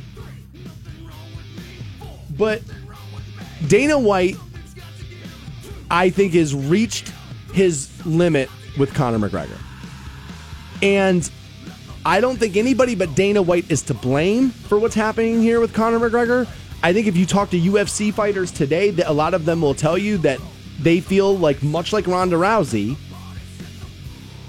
that the U F C is hesitant to promote other fighters that are not named Conor McGregor and Ronda Rousey. As a matter of fact, I'm willing to bet there's a fighter right here in Ohio named Stipe Miocic who would tell you that that's true. Stipe, one of the baddest men alive, longest reigning heavyweight champ in the U F C, crickets, nothing. For an organization I love, that is shameful, especially when you think about the fact that you can naturally sell the Stipe on the Rocky thing. Hometown kid made good, still fights fires, fights dudes in the U F C. Dude, that thing wraps it. Dude, Modelo put him in a commercial. He can sell beer, but the U F C doesn't think he's should be on posters. That's crazy. So they built Conor McGregor. And Conor McGregor has swallowed the Conor McGregor Kool-Aid. I'm the greatest thing ever. I'm infallible. Nothing I do is wrong. And so you have happen what happened yesterday. Again, if you have not seen the videos, they're online for you at W R Q K dot com. Dana White has appeared in person on First Things First, which is a sports roundtable show that is on Fox Sports one, F S one. And we have a little Dana White audio here for you to take a listen to. Have you spoken to Conor? Do you plan to speak to Conor? Have you spoken to his people? Where are you with that? Conor and I talked through text yesterday. Um, probably the obviously worst conversation we've ever had. Um, but, yeah, w- we talked yesterday before he turned himself Wait, in. Wait, worst conversation? Yeah, it was Well, bad. You mean that he didn't understand what had happened? No. I, I don't believe he did. Or the severity well, it's not that happened? It's not that I don't think he understood what happened. It just he justified it. He had it, it was justified to him that uh, you know. Listen, I'm sorry about Mike, and I'm sorry about Rose, and whoever else might have whatever. But this had to be done. This had to be done. That's crazy. That's Conor McGregor buying Conor McGregor's hype, and then I'm bigger than the organization. I can do whatever I want. He's officially gotten way out of hand, and if I'm being honest, I'm a U F C fan. He's been out of hand for three years. This has been building forever. Joey Coco Diaz actually said this yesterday. He was like, dude, the U F C is totally responsible for this. They allowed Conor to run amok for years, and now they're officially, dude, now it's gone too far, and now they want to pretend like, oh my God, look at how bad Conor McGregor is. You've known for a while this is who Conor McGregor is. Yes, I, I will agree one hundred percent that they created this monster. I mean, he's the one who loaded up a plane with dudes from Ireland and flew over and started throwing dollies at cars, though. Let's take a look at that. Okay, let's take a look at that. Because you're right. If I was mad at somebody, and I drove from downtown Canton, where I live, to this building, which takes on average about eleven minutes in the morning when I don't have traffic, right, I would think about that decision three, four times and be like, what the hell am I doing between there and here? A flight from Ireland to America, and nobody was like, bro, maybe we don't do this. Maybe this isn't the best idea. And let's be real, too. I mean, this isn't like... This is you. Your buddies got into an argument with some of his buddies. It's not like this was like a real like you banged my girlfriend or you know you you called me out personally and said something terrible about my family or something like that. This was this was two, this was three of your friends fought two of my friends and like what what are, what are we what are we putting hundreds of millions and billions of dollars of revenue on the line for here? What are we what are we doing? This is why you should never pay anybody a hundred million dollars for one night of their life, right? I mean, I think we've seen it now. Paying somebody one hundred million dollars to work once is crazy.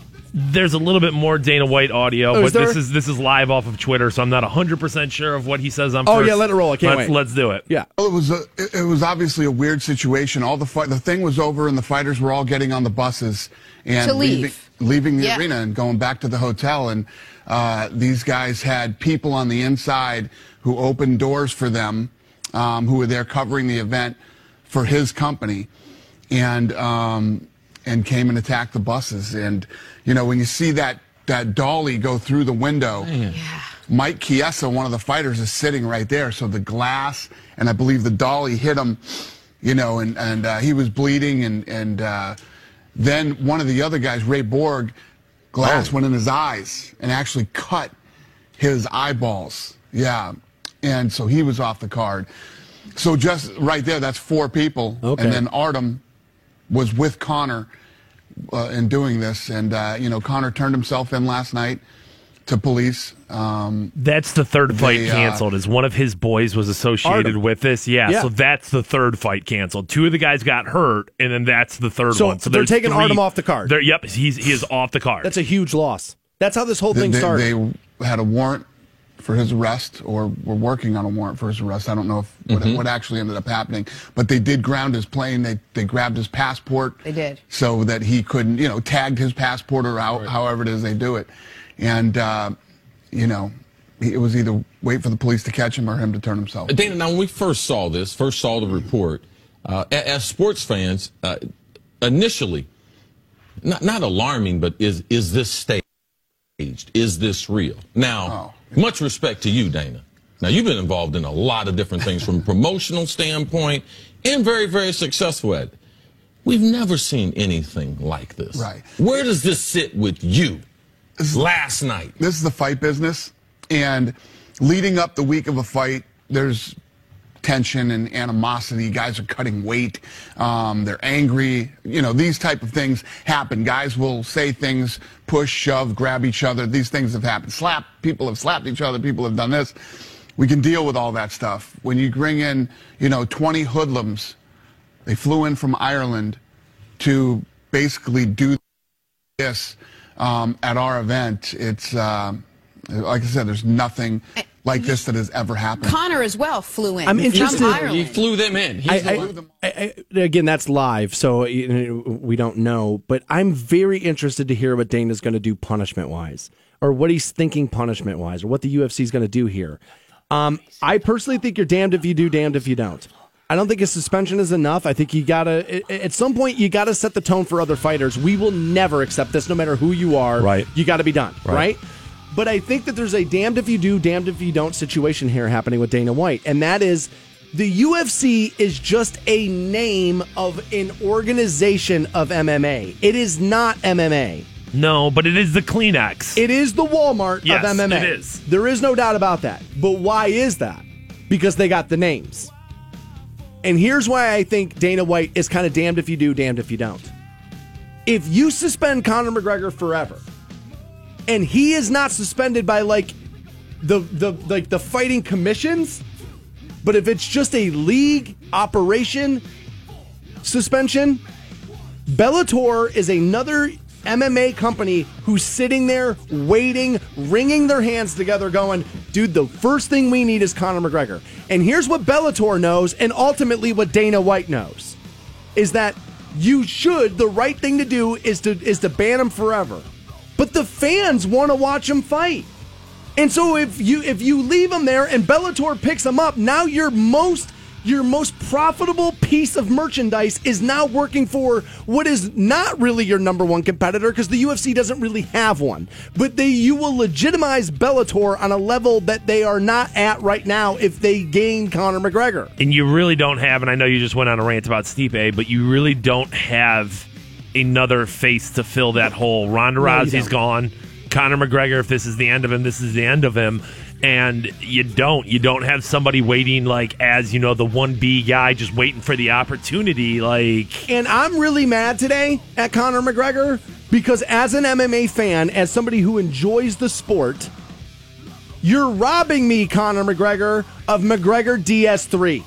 It's over. We're probably never getting that fight now unless it happens in a bar parking lot, which actually I would prefer because I've told you from the beginning. If Nate Diaz fight, if Nate Diaz and Conor McGregor fight and there's no ref and there's no cage, Conor McGregor gets beat like a bitch. Nate Diaz kicks his ass. I mean, at what point do we see a fighting league that essentially is that, where it's like, yo, bring twenty of your dudes, and if you want to start swinging around dollies, because it's like, if that's what, what you want, this is what that was. You'll have it when you don't need corporate sponsorship and investment. That's when you'll have that.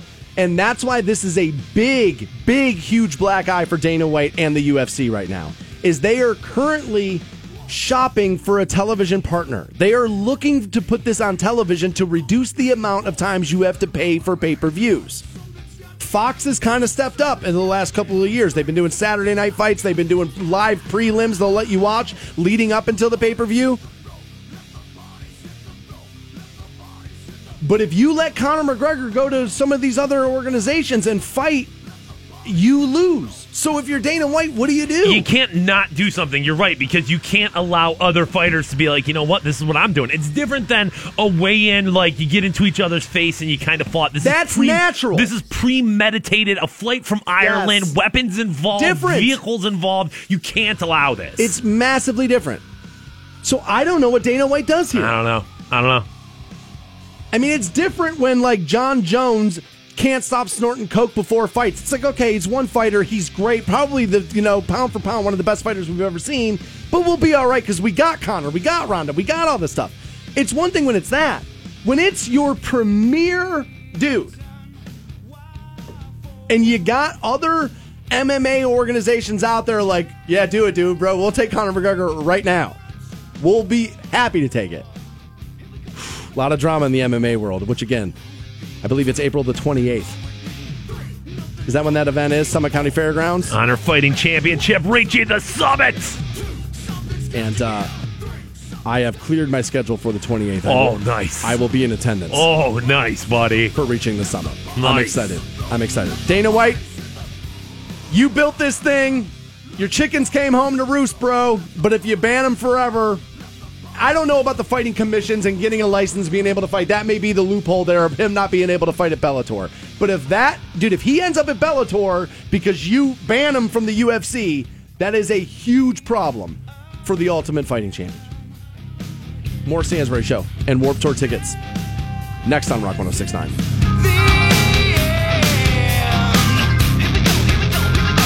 Dan Stansberry and his boy wonder Matt Fantone. At last, two heroes. The Stansberry Show. Rock one oh six point nine. Welcome back to the Stansberry Show on Rock one oh six point nine. We have some Warped Tour tickets momentarily. We're going to pass those out. one eight hundred two four three seven six two five, the number you need on those. I'm uh, all excited. Second day of the Masters. Sergio Garcia would love to forget yesterday even happened. Dude, on the fifteenth hole, put five, five, five balls in the water. Jeez. Five. So here's how golf works, Fantone. Okay. You hit your first ball. Let's say you hit it in the center of the fairway. All right. All right. The water's between you and the hole. All right. All right. Water between me and the hole here. So let's say you got one ninety to get home, one eighty-five to clear the water. Okay. If you put a ball in the water, here's what happens. You count that one plus the one you drop. So if you're hitting two and you hit your second shot in the water, two in, three out, now hitting four. Like, dude, it's brutal. Like, you just blow your scorecards. I do it all the time. I do it all the damn time. I'll be playing great. Well, let's be honest. I'll be playing okay. All right. And then, plunk. Give me another one. Give me another one. Dude, don't hit it from there. You don't have to do that. Give me another one. Whack. Damn it. Give me another one. Dude, I do it. I do it all the time. It's terrible. I feel bad for Sergio, your defending Masters champion. How about uh, how about your boy Tiger? What's his story? What happened yesterday? One over, tied twenty-nine. Okay. Um, still well in it. Like, this is one okay. of those things where Jordan Spieth, the six under your leader, tees off ten fifty-three this morning. Um, but the swings of this thing can happen. The Masters is one of these tournaments. Greg Norman, one of the most famous golf meltdowns ever happened at Augusta. It was eighty-six. And it was Greg Norman. Had the thing locked up. Five, I think, six-stroke lead. Three holes to go. Melts down. Melts down. Gave it away. We saw it happen with Jordan Spieth, I think, three years ago. Number twelve. Put four balls in the water. I can ask Stansberry. Who was the president in nineteen eighty-six? He has no idea. But he's like, no, the Greg Norman meltdown? No, I would one hundred percent remember. What? All right, hold on. Let's see if I can get it. It was Reagan, right? I believe so, yeah. Well, there you go. Greg Norman's more important. All right. Do things you guys care about? Sure. Well, let's pass out, let's pass out these Warped Tour tickets. Caller number twenty-five, one eight hundred two four three seven six two five on those. More importantly, your shot at one thousand dollars, and then we will be joined by Doctor Matt Noyes, who will be opening a medicinal marijuana operation, Akron, Ohio. He will be joined, he'll, he'll join us in studio next on Rock one oh six point nine. The Stansberry Show, Canton's Rock Station, Rock one oh six point nine. one oh six point nine. Welcome back to the Stansberry Show, where we're on Rock one oh six point nine and we can be heard everywhere via the iHeartRadio app. We're also online at W R Q K dot com, and we have one thousand dollars to pass out momentarily. We're joined in studio now, and I'm very anxious about this. By a local physician, Doctor Matt Noyes, who I have found out in a pre-interview in the studio this morning that you and I lived in the very in very close proximity to one another in Southern Oregon. That you had lived in Medford, and I lived in Grants Pass, which is about fifteen, twenty minutes apart. When were you there? When did you live there?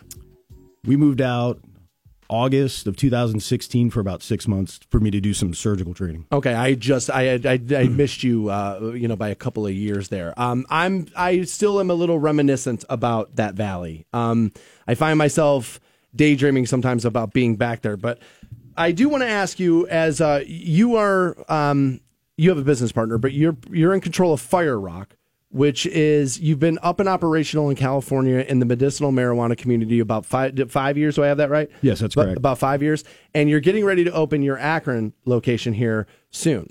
Um, this is obviously a controversial subject for a lot of people, not for me so much, um, but for some of the people listening, probably.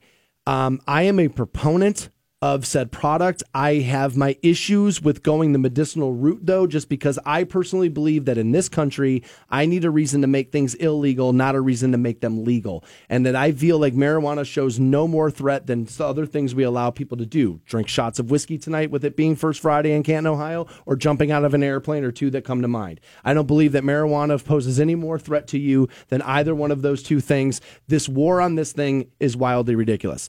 But one of the things that constantly be by, by marijuana proponents, and I feel like I am one, that gets pushed in the narrative today is that when we either legalize marijuana in an area or we move to medicinal marijuana in that area, that opiate addiction decreases, mortality decreases. And I, and I feel like I'm a reasonably intelligent person, I cannot necessarily connect those dots. So I'm hoping that you, Doctor Matt Noyes, as a physician in this field, would be able to help me figure out how that happens. Well, there are studies that have already proven it. Okay. You yeah, know, that, I'm, that's what I'm saying. It's just I, I maybe I maybe I don't understand the data I'm reading as well as I should, maybe. Sure. So, well, what we do know is cannabis is certainly less risky in terms of dependency than opioids, you okay. know, and certainly from a mortality risk. You know, I testified in front of the state about two years ago and had a debate where it was essentially what happens when you sm- smoke too much marijuana. You pass out. What happens when you take too much narcotic? You die. You stop breathing. Yeah. There's a big difference, right? Major difference. Marijuana is self-titrating. To me, that's the term I kind of use. Like, you will limit yourself on how much you intake. Had enough, man. You're right. Had enough. I, it so, happens to me all the time. And so there, the most recent study I've read, I read two. One was out of the, um, the researchers for Medicare, and they looked at Uh, the patient population that showed a fourteen percent reduction in the amount of opioid prescriptions that were given out uh, when people started using medicinal marijuana. So that's where the reduction comes from, is the fact that we're actually passing out less of the other medicine, and so people are ultimately then obviously less dependent. Correct. So same study was done uh, the uh, out of Minnesota. That's a recreational, or excuse me, a medicinal state now. And they saw a thirty-eight percent reduction in the patient population of using opioid or getting narcotic prescriptions. They wow. were now trans, you know, transferring it to all medical marijuana. And this is for intractable pain. Okay. Do you, what are, what are some of the biggest things people may be afflicted with listening right now that are in pain or maybe suffering from a disease? What are some of the big ones that marijuana would actually really help them with that people might not think about? Well, you know, I, be- I believe that marijuana helps alleviate symptoms. I'm not here to say that it cures diseases, right? But I do help al- alleviate symptoms. the big one, I think, that has been kind of it's proven. Pain management, essentially, is the medicinal aspect of it. Well, there, no, there's other ones because, you know, the state state of Ohio set forth a, a certain amount of con, uh, medical conditions or diagnoses that you have to have in order to get your card. Correct. Okay. And, you know, and this ranges from intractable chronic pain to uh, multiple sclerosis to Lou Gehrig's disease to cancer. And so, you know, Marinol, which was a prescription kind of uh, T H C pill they used okay. to give to cancer patients to stimulate appetite. Yeah. Right? It's also been proven. And, you know, the hard part is you can't really do clinical studies because it's a Schedule One drug, right? Which, let's so, pause here, is ridiculous, right? It, you know, when you're, when you're putting a plant with cocaine, L S D, when you're classifying it with those drugs, I, I mean, I would tend to agree. I, I, to me, it's there's... There's no mortality risk, but there is with a Schedule two Percocet. If it has always felt to me that marijuana had been scheduled a Level one is partially because I feel like the government feels like parents are are warding off bad things for their kids with like a whip and a chair. So like, let's help them out and kind of lump all these things together and just be like, dude, all these things are bad. And so to try to help them with that. And I feel like that's kind of where that spawned early on is the government was like, dude, let's get the parents back. They'll be with us and we'll kind of help move this forward. But I think today with the, with the wisdom we have now, leaving that as a Schedule One, I think is honestly, it's irresponsible is almost the word I would use. Well, the hard part, it, it, it makes it nearly impossible to do clinical studies, to do randomized control studies to see if this really does have or does make a difference. Yeah, I don't love that. No, it's tough. I need you, scientists you to be able to go where they need to go to find what we need. Yeah, and, and they're handcuffed by the federal government and the D E A, so you're unable to do that. Yeah, you'd think at some point, you know, with with a, a feels like a majority of states that have either medical or recreational. I'm I'm sure at this point you count D C in the mix, and it is probably over twenty-five right there. Um, but Ohio is going to be essentially one of the next states to to walk into that medical territory. Um, uh, give us kind of a big picture here of what's going on with Ohio medical marijuana laws. What is going to happen by September? What's going to happen in the near future? Like where Where do we stand? Well, it's interesting. We do, you know, we're doing the interview today because yesterday the state just released uh, a news press. They just had their committee meeting where they expect to be on time with the September eighth deadline, okay. which, which was established two years ago. They had hoped to have the program fully implemented within two years of passing the law. Now, with that said, as of today, they have not announced the the award winners for the licenses for dispensary or processing, meaning the people that will uh, take the the plant and convert it into oil, edible, or something. That's the um, the process. Correct me if I'm wrong. Flower, you won't be able to smoke marijuana plants as a patient of medical marijuana, correct, in correct. The Ohio laws. So what your company will be doing, you guys will have essentially a grow site in Akron. Correct. That will have to be given to a, a manufacturer, which will then create the C B D oil or the or, or the wax or whatever it is that they're using, and then that will go to a distributor. So there's essentially a three-process step there, correct? Correct. So the you you will also be able to sell the plant directly to a dispensary because they will be able to vaporize.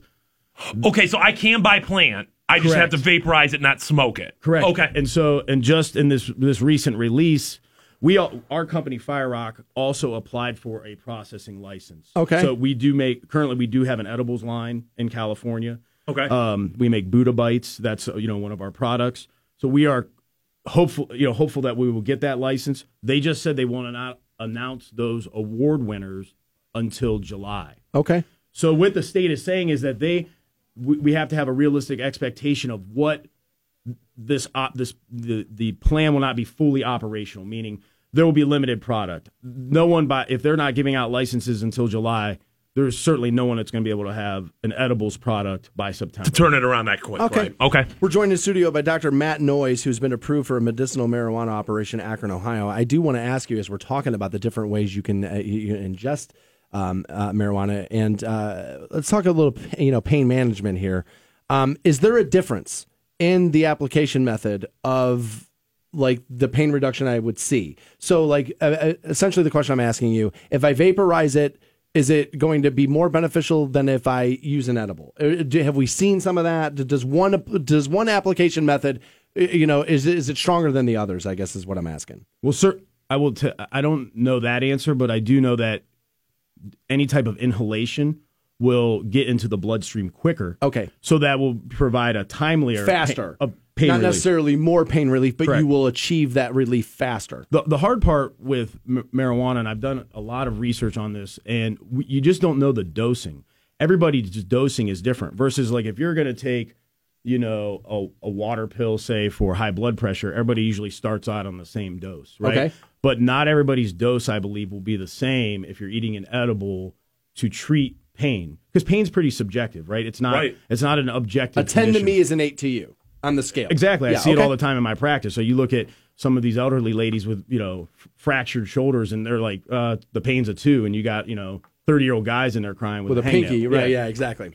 All right, yeah, I mean, you are right about that. It's uh, there's there's a lot of stuff going on here, and I just, to me, it, like I said, this is such a controversial thing for people, and I think part of the reason why is is that you tell people either A, we're thinking about leaning towards medicinal marijuana, or B, that we're going to legalize in the state, that people think that what's going to happen is that the floodgates are going to open, and that it's just going to be, you know, smoking doobies walking through public places, and it's not the reality. As a matter of fact, Um, my family lives in Las Vegas, all right? And I was just in Las Vegas over, over over Christmas. I went back and saw my family, first time in like five years.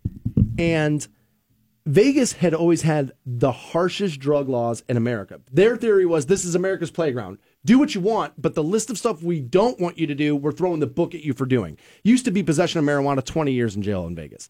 So they have then obviously turned on its head, and they went full legalization. And had I not sought it out, I would have never known. And I think that that, I think if people knew that, their fear of this may subside a little bit. Like, as a matter of fact, I walked into a dispensary in Las Vegas and I said, why aren't you advertising? And she looked at me, she goes, it's eleven thirty at night and there's sixty people in my, in my lobby.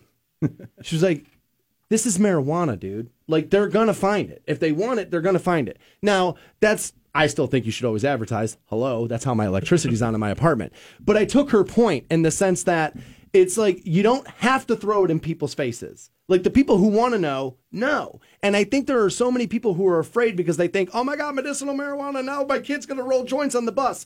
And I maintain that if that was going to happen, he was going to roll it anyway, right? So I like the I like the fact that there is pain reduction, um, you know, experiences with it. I have a little bit of a uh, of an issue with solely medicinal laws. I want to. Do you have time? Uh, Absolutely. I, I need to take this break here, but I I would love to get into some more with you. As uh, Doctor Matt Noyes joining us, who has been approved for a medicinal marijuana operation here in Akron, Ohio. We'll talk uh, more with him after getting you guys hooked up with this one thousand dollars right now. Your shot at one thousand dollars. Now, text the keyword LUCK to two hundred two hundred.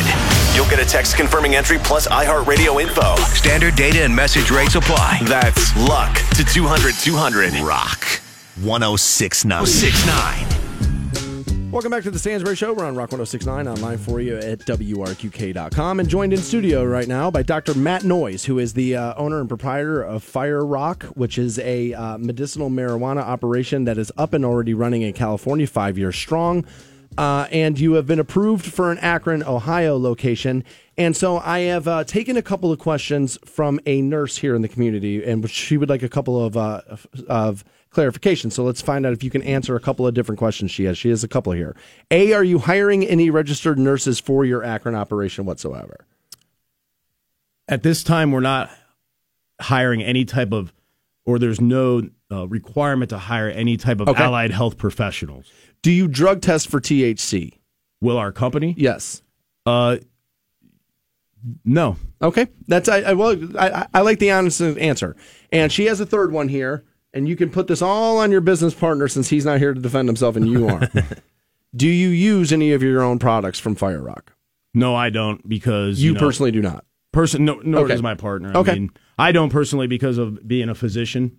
It's just not something that I think is uh, necessary. I don't have any medical ailments. Okay, so so looking at it from, from a physician's aspect, you don't have any ailment, so why would you then do that? Correct. Okay, I think people will actually really like that answer. Again, I have... We reach a lot of people here, obviously, right? And so there are a lot of people who are listening who are pro-marijuana, full-on legalization. But I got a few, like, staunch guys who, ironically, don't want the government telling them what to do in any other aspect. But they're shutting down that devil's lettuce, so they love it. Explain to these guys since I'm tired of doing it for the last six months, on why their fear of marijuana is both outdated and unwarranted. Well, the biggest thing, I think, is that there's been no proven... Um, there's been nothing proven that this causes a dependency, right? There's nothing proven that you become addicted to marijuana. Let's hold there, okay? Because I've I, I I have taken some heat from pro-marijuana people. And again, I am a pro-marijuana person. But I have said that I think one of the most dangerous lies that has been perpetuated to the American public has been telling young people in America that marijuana is not an addictive substance. Because I believe as a user that I can see addictive properties in it in my own life. And so if it's true of me, then I would have to imagine that it is true of other people. Now, here's why I feel like even though that's true, it's okay for it to be on the market. Because the number one thing in the world that is sold every day that's massively addicting and is ruining your lives and is making you sicker than you've ever been in your life, and it's in everything you buy, and you have been addicted to it since you were a small child, is sugar. Yeah. Welcome to the first drug you're ever on. It is, as a matter of fact, it even looks like cocaine, mimics the effects of cocaine. It's the first drug you're ever on. So this big whole thing, we're anti-drug in this country, but buy these cigarettes, drink this coffee, and down this sugar and everything you buy, it's absurd. And it's this is why it, this is why it makes me so crazy uh, in this country, is uh, because the stupidity at, at the we, we won't legalize this makes me insane. Sorry, there was not a question in there. If you feel like saying something, feel free. Well, I will say this. So if you are addicted to, you know, alcohol, if you have addicted to like benzodiazepines, narcotics, you Can, go you go through a withdrawal. Yes. Right? You go through a physical your body goes through a physical withdrawal. Yes.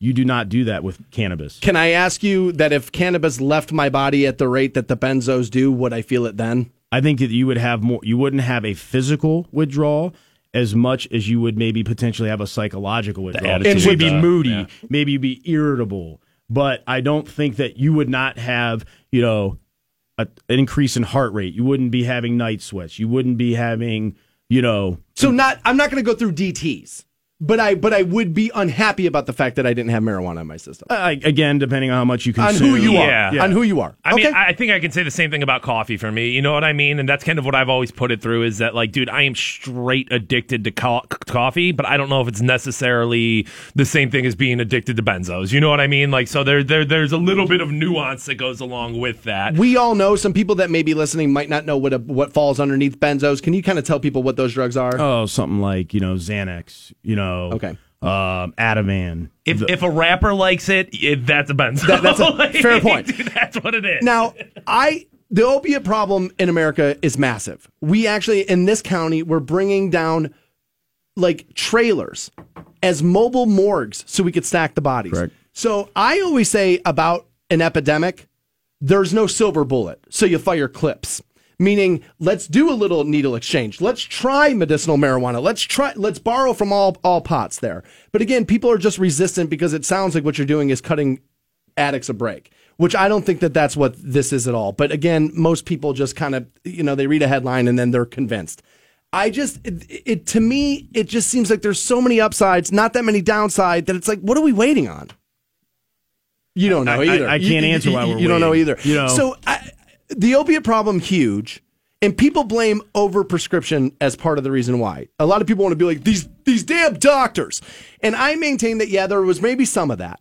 But once you've gone from, I was taking this pill that I got from my doctor, and now I'm on the street buying it from a guy on the corner, you knew you were doing something wrong at some point, and that you should have picked up the phone and called somebody and changed that, right? So there's some of that. So my point being is, is that if we overprescribe the opiates, then we overprescribe these these benzos for for like anxiety. We overprescribe to anxiety medis- medication is my point, and then I believe that marijuana may help people with anxiety. As a matter of fact, my therapist tells me that she feels like that's why I use it, is because I've been medicating myself with it versus just using it because I enjoy it.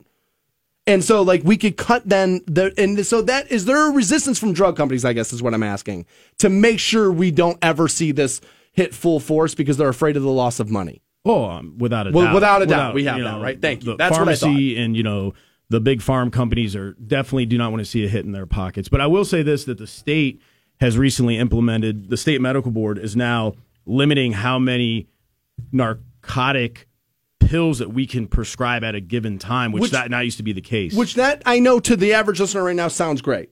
Okay, and I know that sounds like a huge win, except for the guy who legitimately needs those extra pills he's not allowed to get anymore, because there are going to be extreme cases where people need that, right? So I would imagine there, are, as much as people are out there abusing these pills, there are going to be people who are now hurt because of those laws. C- correct. And so I think that as a physician, the way I look at it is marijuana is just an alternative. It's not the end-all be-all. It's not a panacea, but it's an alternative and, or an option to help people treat some of their symptoms. Okay. And as a physician, who am I to tell somebody that you have to take this? You know, right. it's, it's it's a patient choice. It's always patient-centered. This or this. It's your decision. It's your decision, and I'm okay. here just to help weigh out the risk, benefits, and alternatives. To educate them to make the choice Correct. that's and best for them. To, and not to make them, uh, allow them to make a, a decision that is detrimental to their health. I love it. I, I, I love that you're not just like, yo, dude, marijuana cures everything. You got asthma, smoke a joint, you're going to be fine. No, you got a problem? Because that, dude, I mean, that is. That's, well, that's four twenty, bro, you know what I'm tie-dyed saying? Tie-dyed in Birkenstocks. Right. And I feel like now I can believe you. I can trust you. When you're not selling me one side or the other, I believe I can trust you. Now, when, when, when it comes down to it, we're kind of talking about the broader things. We're kind of talking about, you know, what the state's doing, what you're doing on a corporate level. If I'm looking at this from a user aspect. If I'm looking at this as like, dude, I'm, you know, Steve that lives out in Perry Township, and, you know, my back's been hurting for for, for the last the weed, for the last decade of my life. How do how do I start the process? I think I'm a good candidate for medical marijuana. How do I start going down this road? Well, the state will announce in the next few days um, what the physicians that have been awarded the certificate to be able to recommend it. So there is no prescribing of marijuana. You, the physicians will be able to recommend marijuana. So not okay. just any doctor. These are specific no. doctors that are going to be able to do this. Yes, you, as a physician, you have to apply for the certificate, and you have to take uh, a couple hours of continuing education. Uh, and as you should. At, before you're able to receive your okay. certificate to be able to recommend to patients. And I believe I just read in an article that fifty, uh, some fifty physicians, so not many, have already taken the steps to become Uh, yeah, it's not that many at all. Licensed or, you know, certified to be able to recommend it. I want to talk to you about, as uh, Doctor Matt Noyes, who's been approved for a medical marijuana operation in Akron, Ohio, is uh, joining us in the studio. I want to talk to uh, you about one of the things people are most concerned about with this, and it's their children. Um, we hear a lot about N F L guys. Like, they're constantly given this Vicodin, right? And because of pain medication. Well, there are high school athletes who are dealing with a lot of these same kind of injuries. And so if you're a parent, um, and there's an alternative there, like, but yet you're worried about what your neighbor, like, essentially my point is your neighbor's going to be like, oh, your kid broke his leg. Of course you give them Vicodin for the pain for that. But if you were to tell your neighbor that you're going to give them cannabis, they're going to look at you like you're just doping your kids up and allowing them to get high in your basement. Like, you know, it's the nineteen seventies. But this is a, I mean, it's a little bit of a more natural cure, or not cure, but but relief system here, right? Should we be worried about using medicinal marijuana on like a sixteen-year-old linebacker? Well, based on the laws of the state of Ohio, they would not qualify. You would not qualify. They okay. would not qualify because acute pain, or like for my practice, since, you know, I do uh, sports surgeries, you know, sports injury surgeries, acute pain or post-operative pain does not qualify. And so, so this at is this chronic time, pain, M S, stuff like that. Okay. Yeah. So at this time, I really I would say that, you know, I would not feel comfortable allowing my children okay. to have marijuana for an acute injury or, you know, a broken bone. I don't think that's necessary. I think kids are pretty resilient. And most parents, since I, you know, and the kids I operate on, a lot of the parents don't want their kids to have narcotics. And really, I'd be these, weary. And these kids are, you know, they're t- these kids, they're tough. And so a lot of them just take Tylenol. They take anti-inflammatories, and kids, kids are resilient. They heal quick. And, you know, they have no secondary gain. They want to get back to playing. They want to get back to sports. You know, they they don't want to be injured. They don't want to be laid up. So I think a lot of it is just as much uh, that they're physically healthy. They don't have comorbidities, but they their mentality is um, different. You know, they they haven't been jaded. I um I have a question here from a member of the audience. We're talking uh, we're talking to Doctor Matt Noyes, who is uh, a, a doctor, and again he's been approved for a medicinal marijuana operation here in Akron, Ohio. Fire Rock will be uh, the name of that. And I took a, a message here from a listener named Kurt, and I guess this isn't really necessarily a physician question, because I don't know if you've necessarily studied this yourself, and this is not necessarily about medicinal marijuana, but just marijuana in general. And Kurt would like to know if you believe, and again, I guess that's what would be the best way to phrase it for you, is your belief. Do you believe that marijuana is what we've been told it is, which is a, a gateway drug to use of further narcotics? I do not believe, I believe that Each there's each individual maybe has their own gateway to something. That every person has their own switch that maybe affects them. So Fantone and I could both have had maybe tried marijuana at the same age, and that may spawn me, that may spur me to try something else, but it wouldn't necessarily make him do it. Is essentially exactly. So, I want to make sure I'm here. Yeah. So the perfect example is I you know I've had friends, professional colleagues, they get injured, um, they end up taking some narcotics to control the pain. And that hits their switch, and then for whatever reason, it's off to the races with, you know, a narcotic abuse or dependency. And then some people, if they don't have access, what happens? What's cheaper? Heroin. You know, I've seen that happen in yeah, family friends, right? But what I'm saying is, then one could argue that alcohol is a gateway drug for, like, cigarettes, right? Because right. people that people that only... They or say, vice versa, well, yeah, depending. They, well, they, yeah. I only smoke when I drink. You know what I mean? I hear that all the time. Like, all well, the time. Then is, that a, is alcohol a gateway drug? So, to me, it's like... Any anything that can, there could be a benzodiazepine. Anything that Tim, alters your normal state could potentially make you go down a path. Welcome back to sugar. I, I, yeah. I my my thing with the gateway drug is I feel like it's easy, like ah, let's blame this versus the, the the personal accountability of wanting to go further up the ladder. It's like saying oh, it's slippery slope. And so many times when people go to that argument, it's like because dude, your argument's over. You, you don't, don't have, have an any, argument. You don't right. have anything else to say exactly there. Right. And I just think a, a part of the problem is people look at it as this gateway of like there's this one tipping point where I think it's much more of a ladder. Is it like a step along that ladder for sure? But that doesn't necessarily mean you're going to take that next step. It's not like it's just like, oh, I smoked weed, therefore yes. all drugs are now acceptable to me. Um, one of the things I think that uh, a lot of people have confusion about when it comes to marijuana, medical marijuana and all that, is the usage of C B D oils. How is medical marijuana going to be different than what so many people have like heard of recently of like, oh, I take C B D oils and it's going to be fine? So, you know, C B D is the non-psychoactive component of the cannabis. You know, and right. so so just the pain relief, none of the I feel funny. Well, it's not as much even just pain relief. I mean, we're looking at, you know, does C B D affect cancer cells and destroys cancer? There's a lot of research right now that says C B D and or T H C combined can bind onto cancer cells and disrupt cancer cells and kill them, but not normal healthy tissue. Helps tissues. Prevent seizures and makes seizures easier to I've, I've I mean, there's definitely anecdotal evidence. You know, the term I would use is anecdotal. There's nothing been proving in, proven in randomized clinical trials, but you definitely hear stories that people that have tried every uh, medication under the sun, these families move to Colorado or states where marijuana is legal, and the kids, you know, seizure reduction is, you know, significant. And so, did you hear about Colorado, by the way?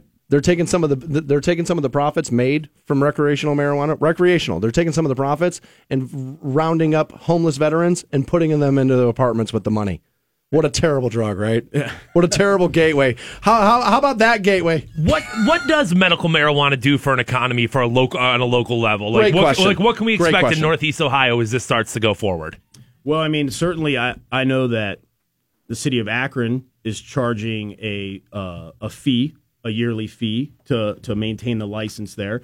That's and so that's a quick way to generate some Any revenue. City would tell you they want businesses yes. in their city. Yes. Yes. Right. So that's a quick way. I think that um, you're going to have uh increase in like uh, buildings being purchased, rent, you know, less empty storefronts. Correct. You know, the, these uh, which if you own a business, I don't want the storefront next to me empty because God only knows what's happening at night and stuff like that. So, yeah, more businesses, it brings more security. And then uh, more employees, right. you know, more jobs. More taxpayers. Uh, it's great. Exactly. So, I, I mean, there's definitely going to be a boost. I mean, that's been proven in every city, every state that has seen a medical marijuana program rolled out. So when will you be open? Well, the, the deadline that the state has set for it to be legal is September eighth, and And our hope and plan is to, by eight thirty that morning to be to be ready. I love it. I love it. That's Doctor Matt Noyes, who's been approved. He uh, is again the owner and proprietor of Fire Rock L T D, uh, uh, up and operational in California. Will be so. It sounds like September ninth at least. September eighth. September eighth. Yes. September eighth. So, right. I, I, I, I was going to try to give you the twelve hours there. He doesn't even want him. He wants to be open that morning. Doctor Matt Noyes, I want to thank you so very much for uh, spending not one but two segments with us this morning, and uh, we're going to keep you in the Rolodex. I have a feeling we're going to want to be friends, and we're going to want to lean on you for medical uh, purposes on the program. But aside from that, we do need to take this break and be right back with more Stansberry Show next. Hang on. And all I got to say is it's Friday. And everybody help me say the sinner's prayer. Say, oh, God. Oh, my name. Clint Parker. Melinda Brown Duncan, baby. I do not have the ability to go back in time, no. A friend of mine said to me the other day, why don't you write a song about all this N F L stuff? So... here it goes. It's called Kick the Dust Up. If if he were habitual homosexuals, then by all means, take a hike. I thought I like women. Women, women, women, women. Love got the pass. Here comes LeBron. Good spin move by James. It is, other than jazz, it's the only other real American art form there is. There's a dirty little secret. You told Clint Parker to turn around and take off his pants. Yes.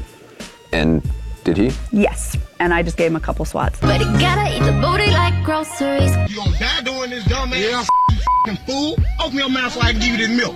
Open your f***ing mouth, man. I gotta do you like my two-year-old baby. The truth of the matter is, you were not a good baby. Well, you ain't seen nothing, my friend, until you have a flame coming out of your butthole and you need an asbestos diaper to be able to keep that flame from burning a hole in your pants. You ain't seen nothing yet. And I don't know nothing about it, but I learned quick, fast, and hurt. They call her Melinda Brown Duncan, baby. What? Yeah, it's it's for real, for real, I, yeah. I've been drinking. You told me to leave wallet in my order while you're making out with that slut. Being in the industry with how much you take on your face. Bam, all upside his head, just slap them. They can make you slap somebody. This is terrible. This is the kid. I had to take off my shoes and run. So kiss my black.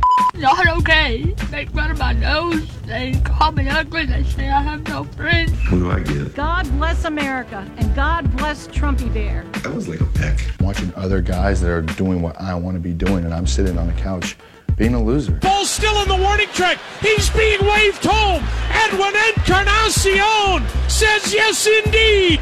You'll see something you've never seen before. That's me with an inside the park home run. How about that?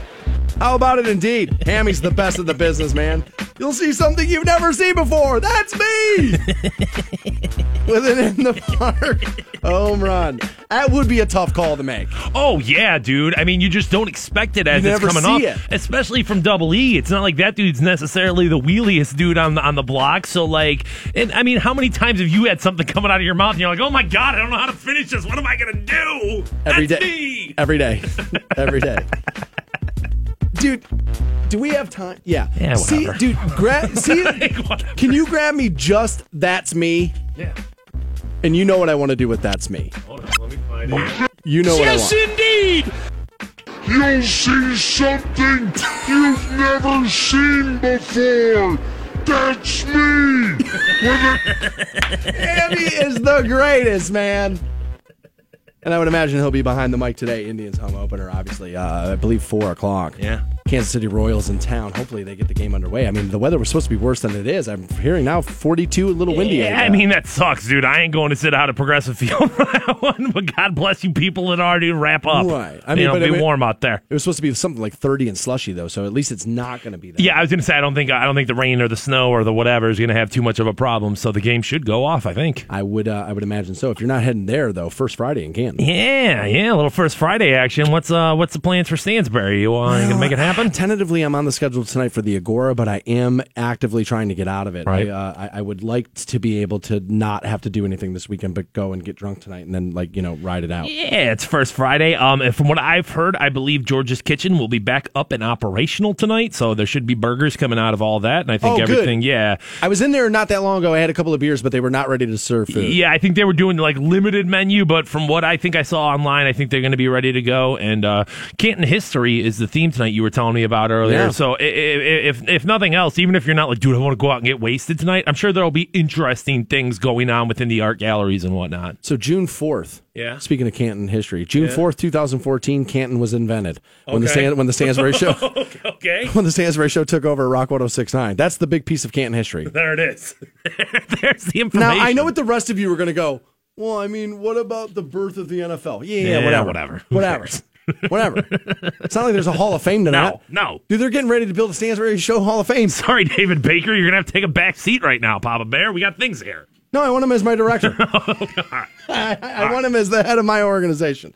Aside from that, that's probably pretty close to getting us fired. Yeah, we're done. And that's the end of it. Teresa will get you guys hooked up with another one thousand dollars. That will be at ten ten this morning on Rock one oh six point nine. Aside from that, we're done. Be back at it live Monday morning, six a.m. on Rock one oh six point nine. You guys have a great weekend. See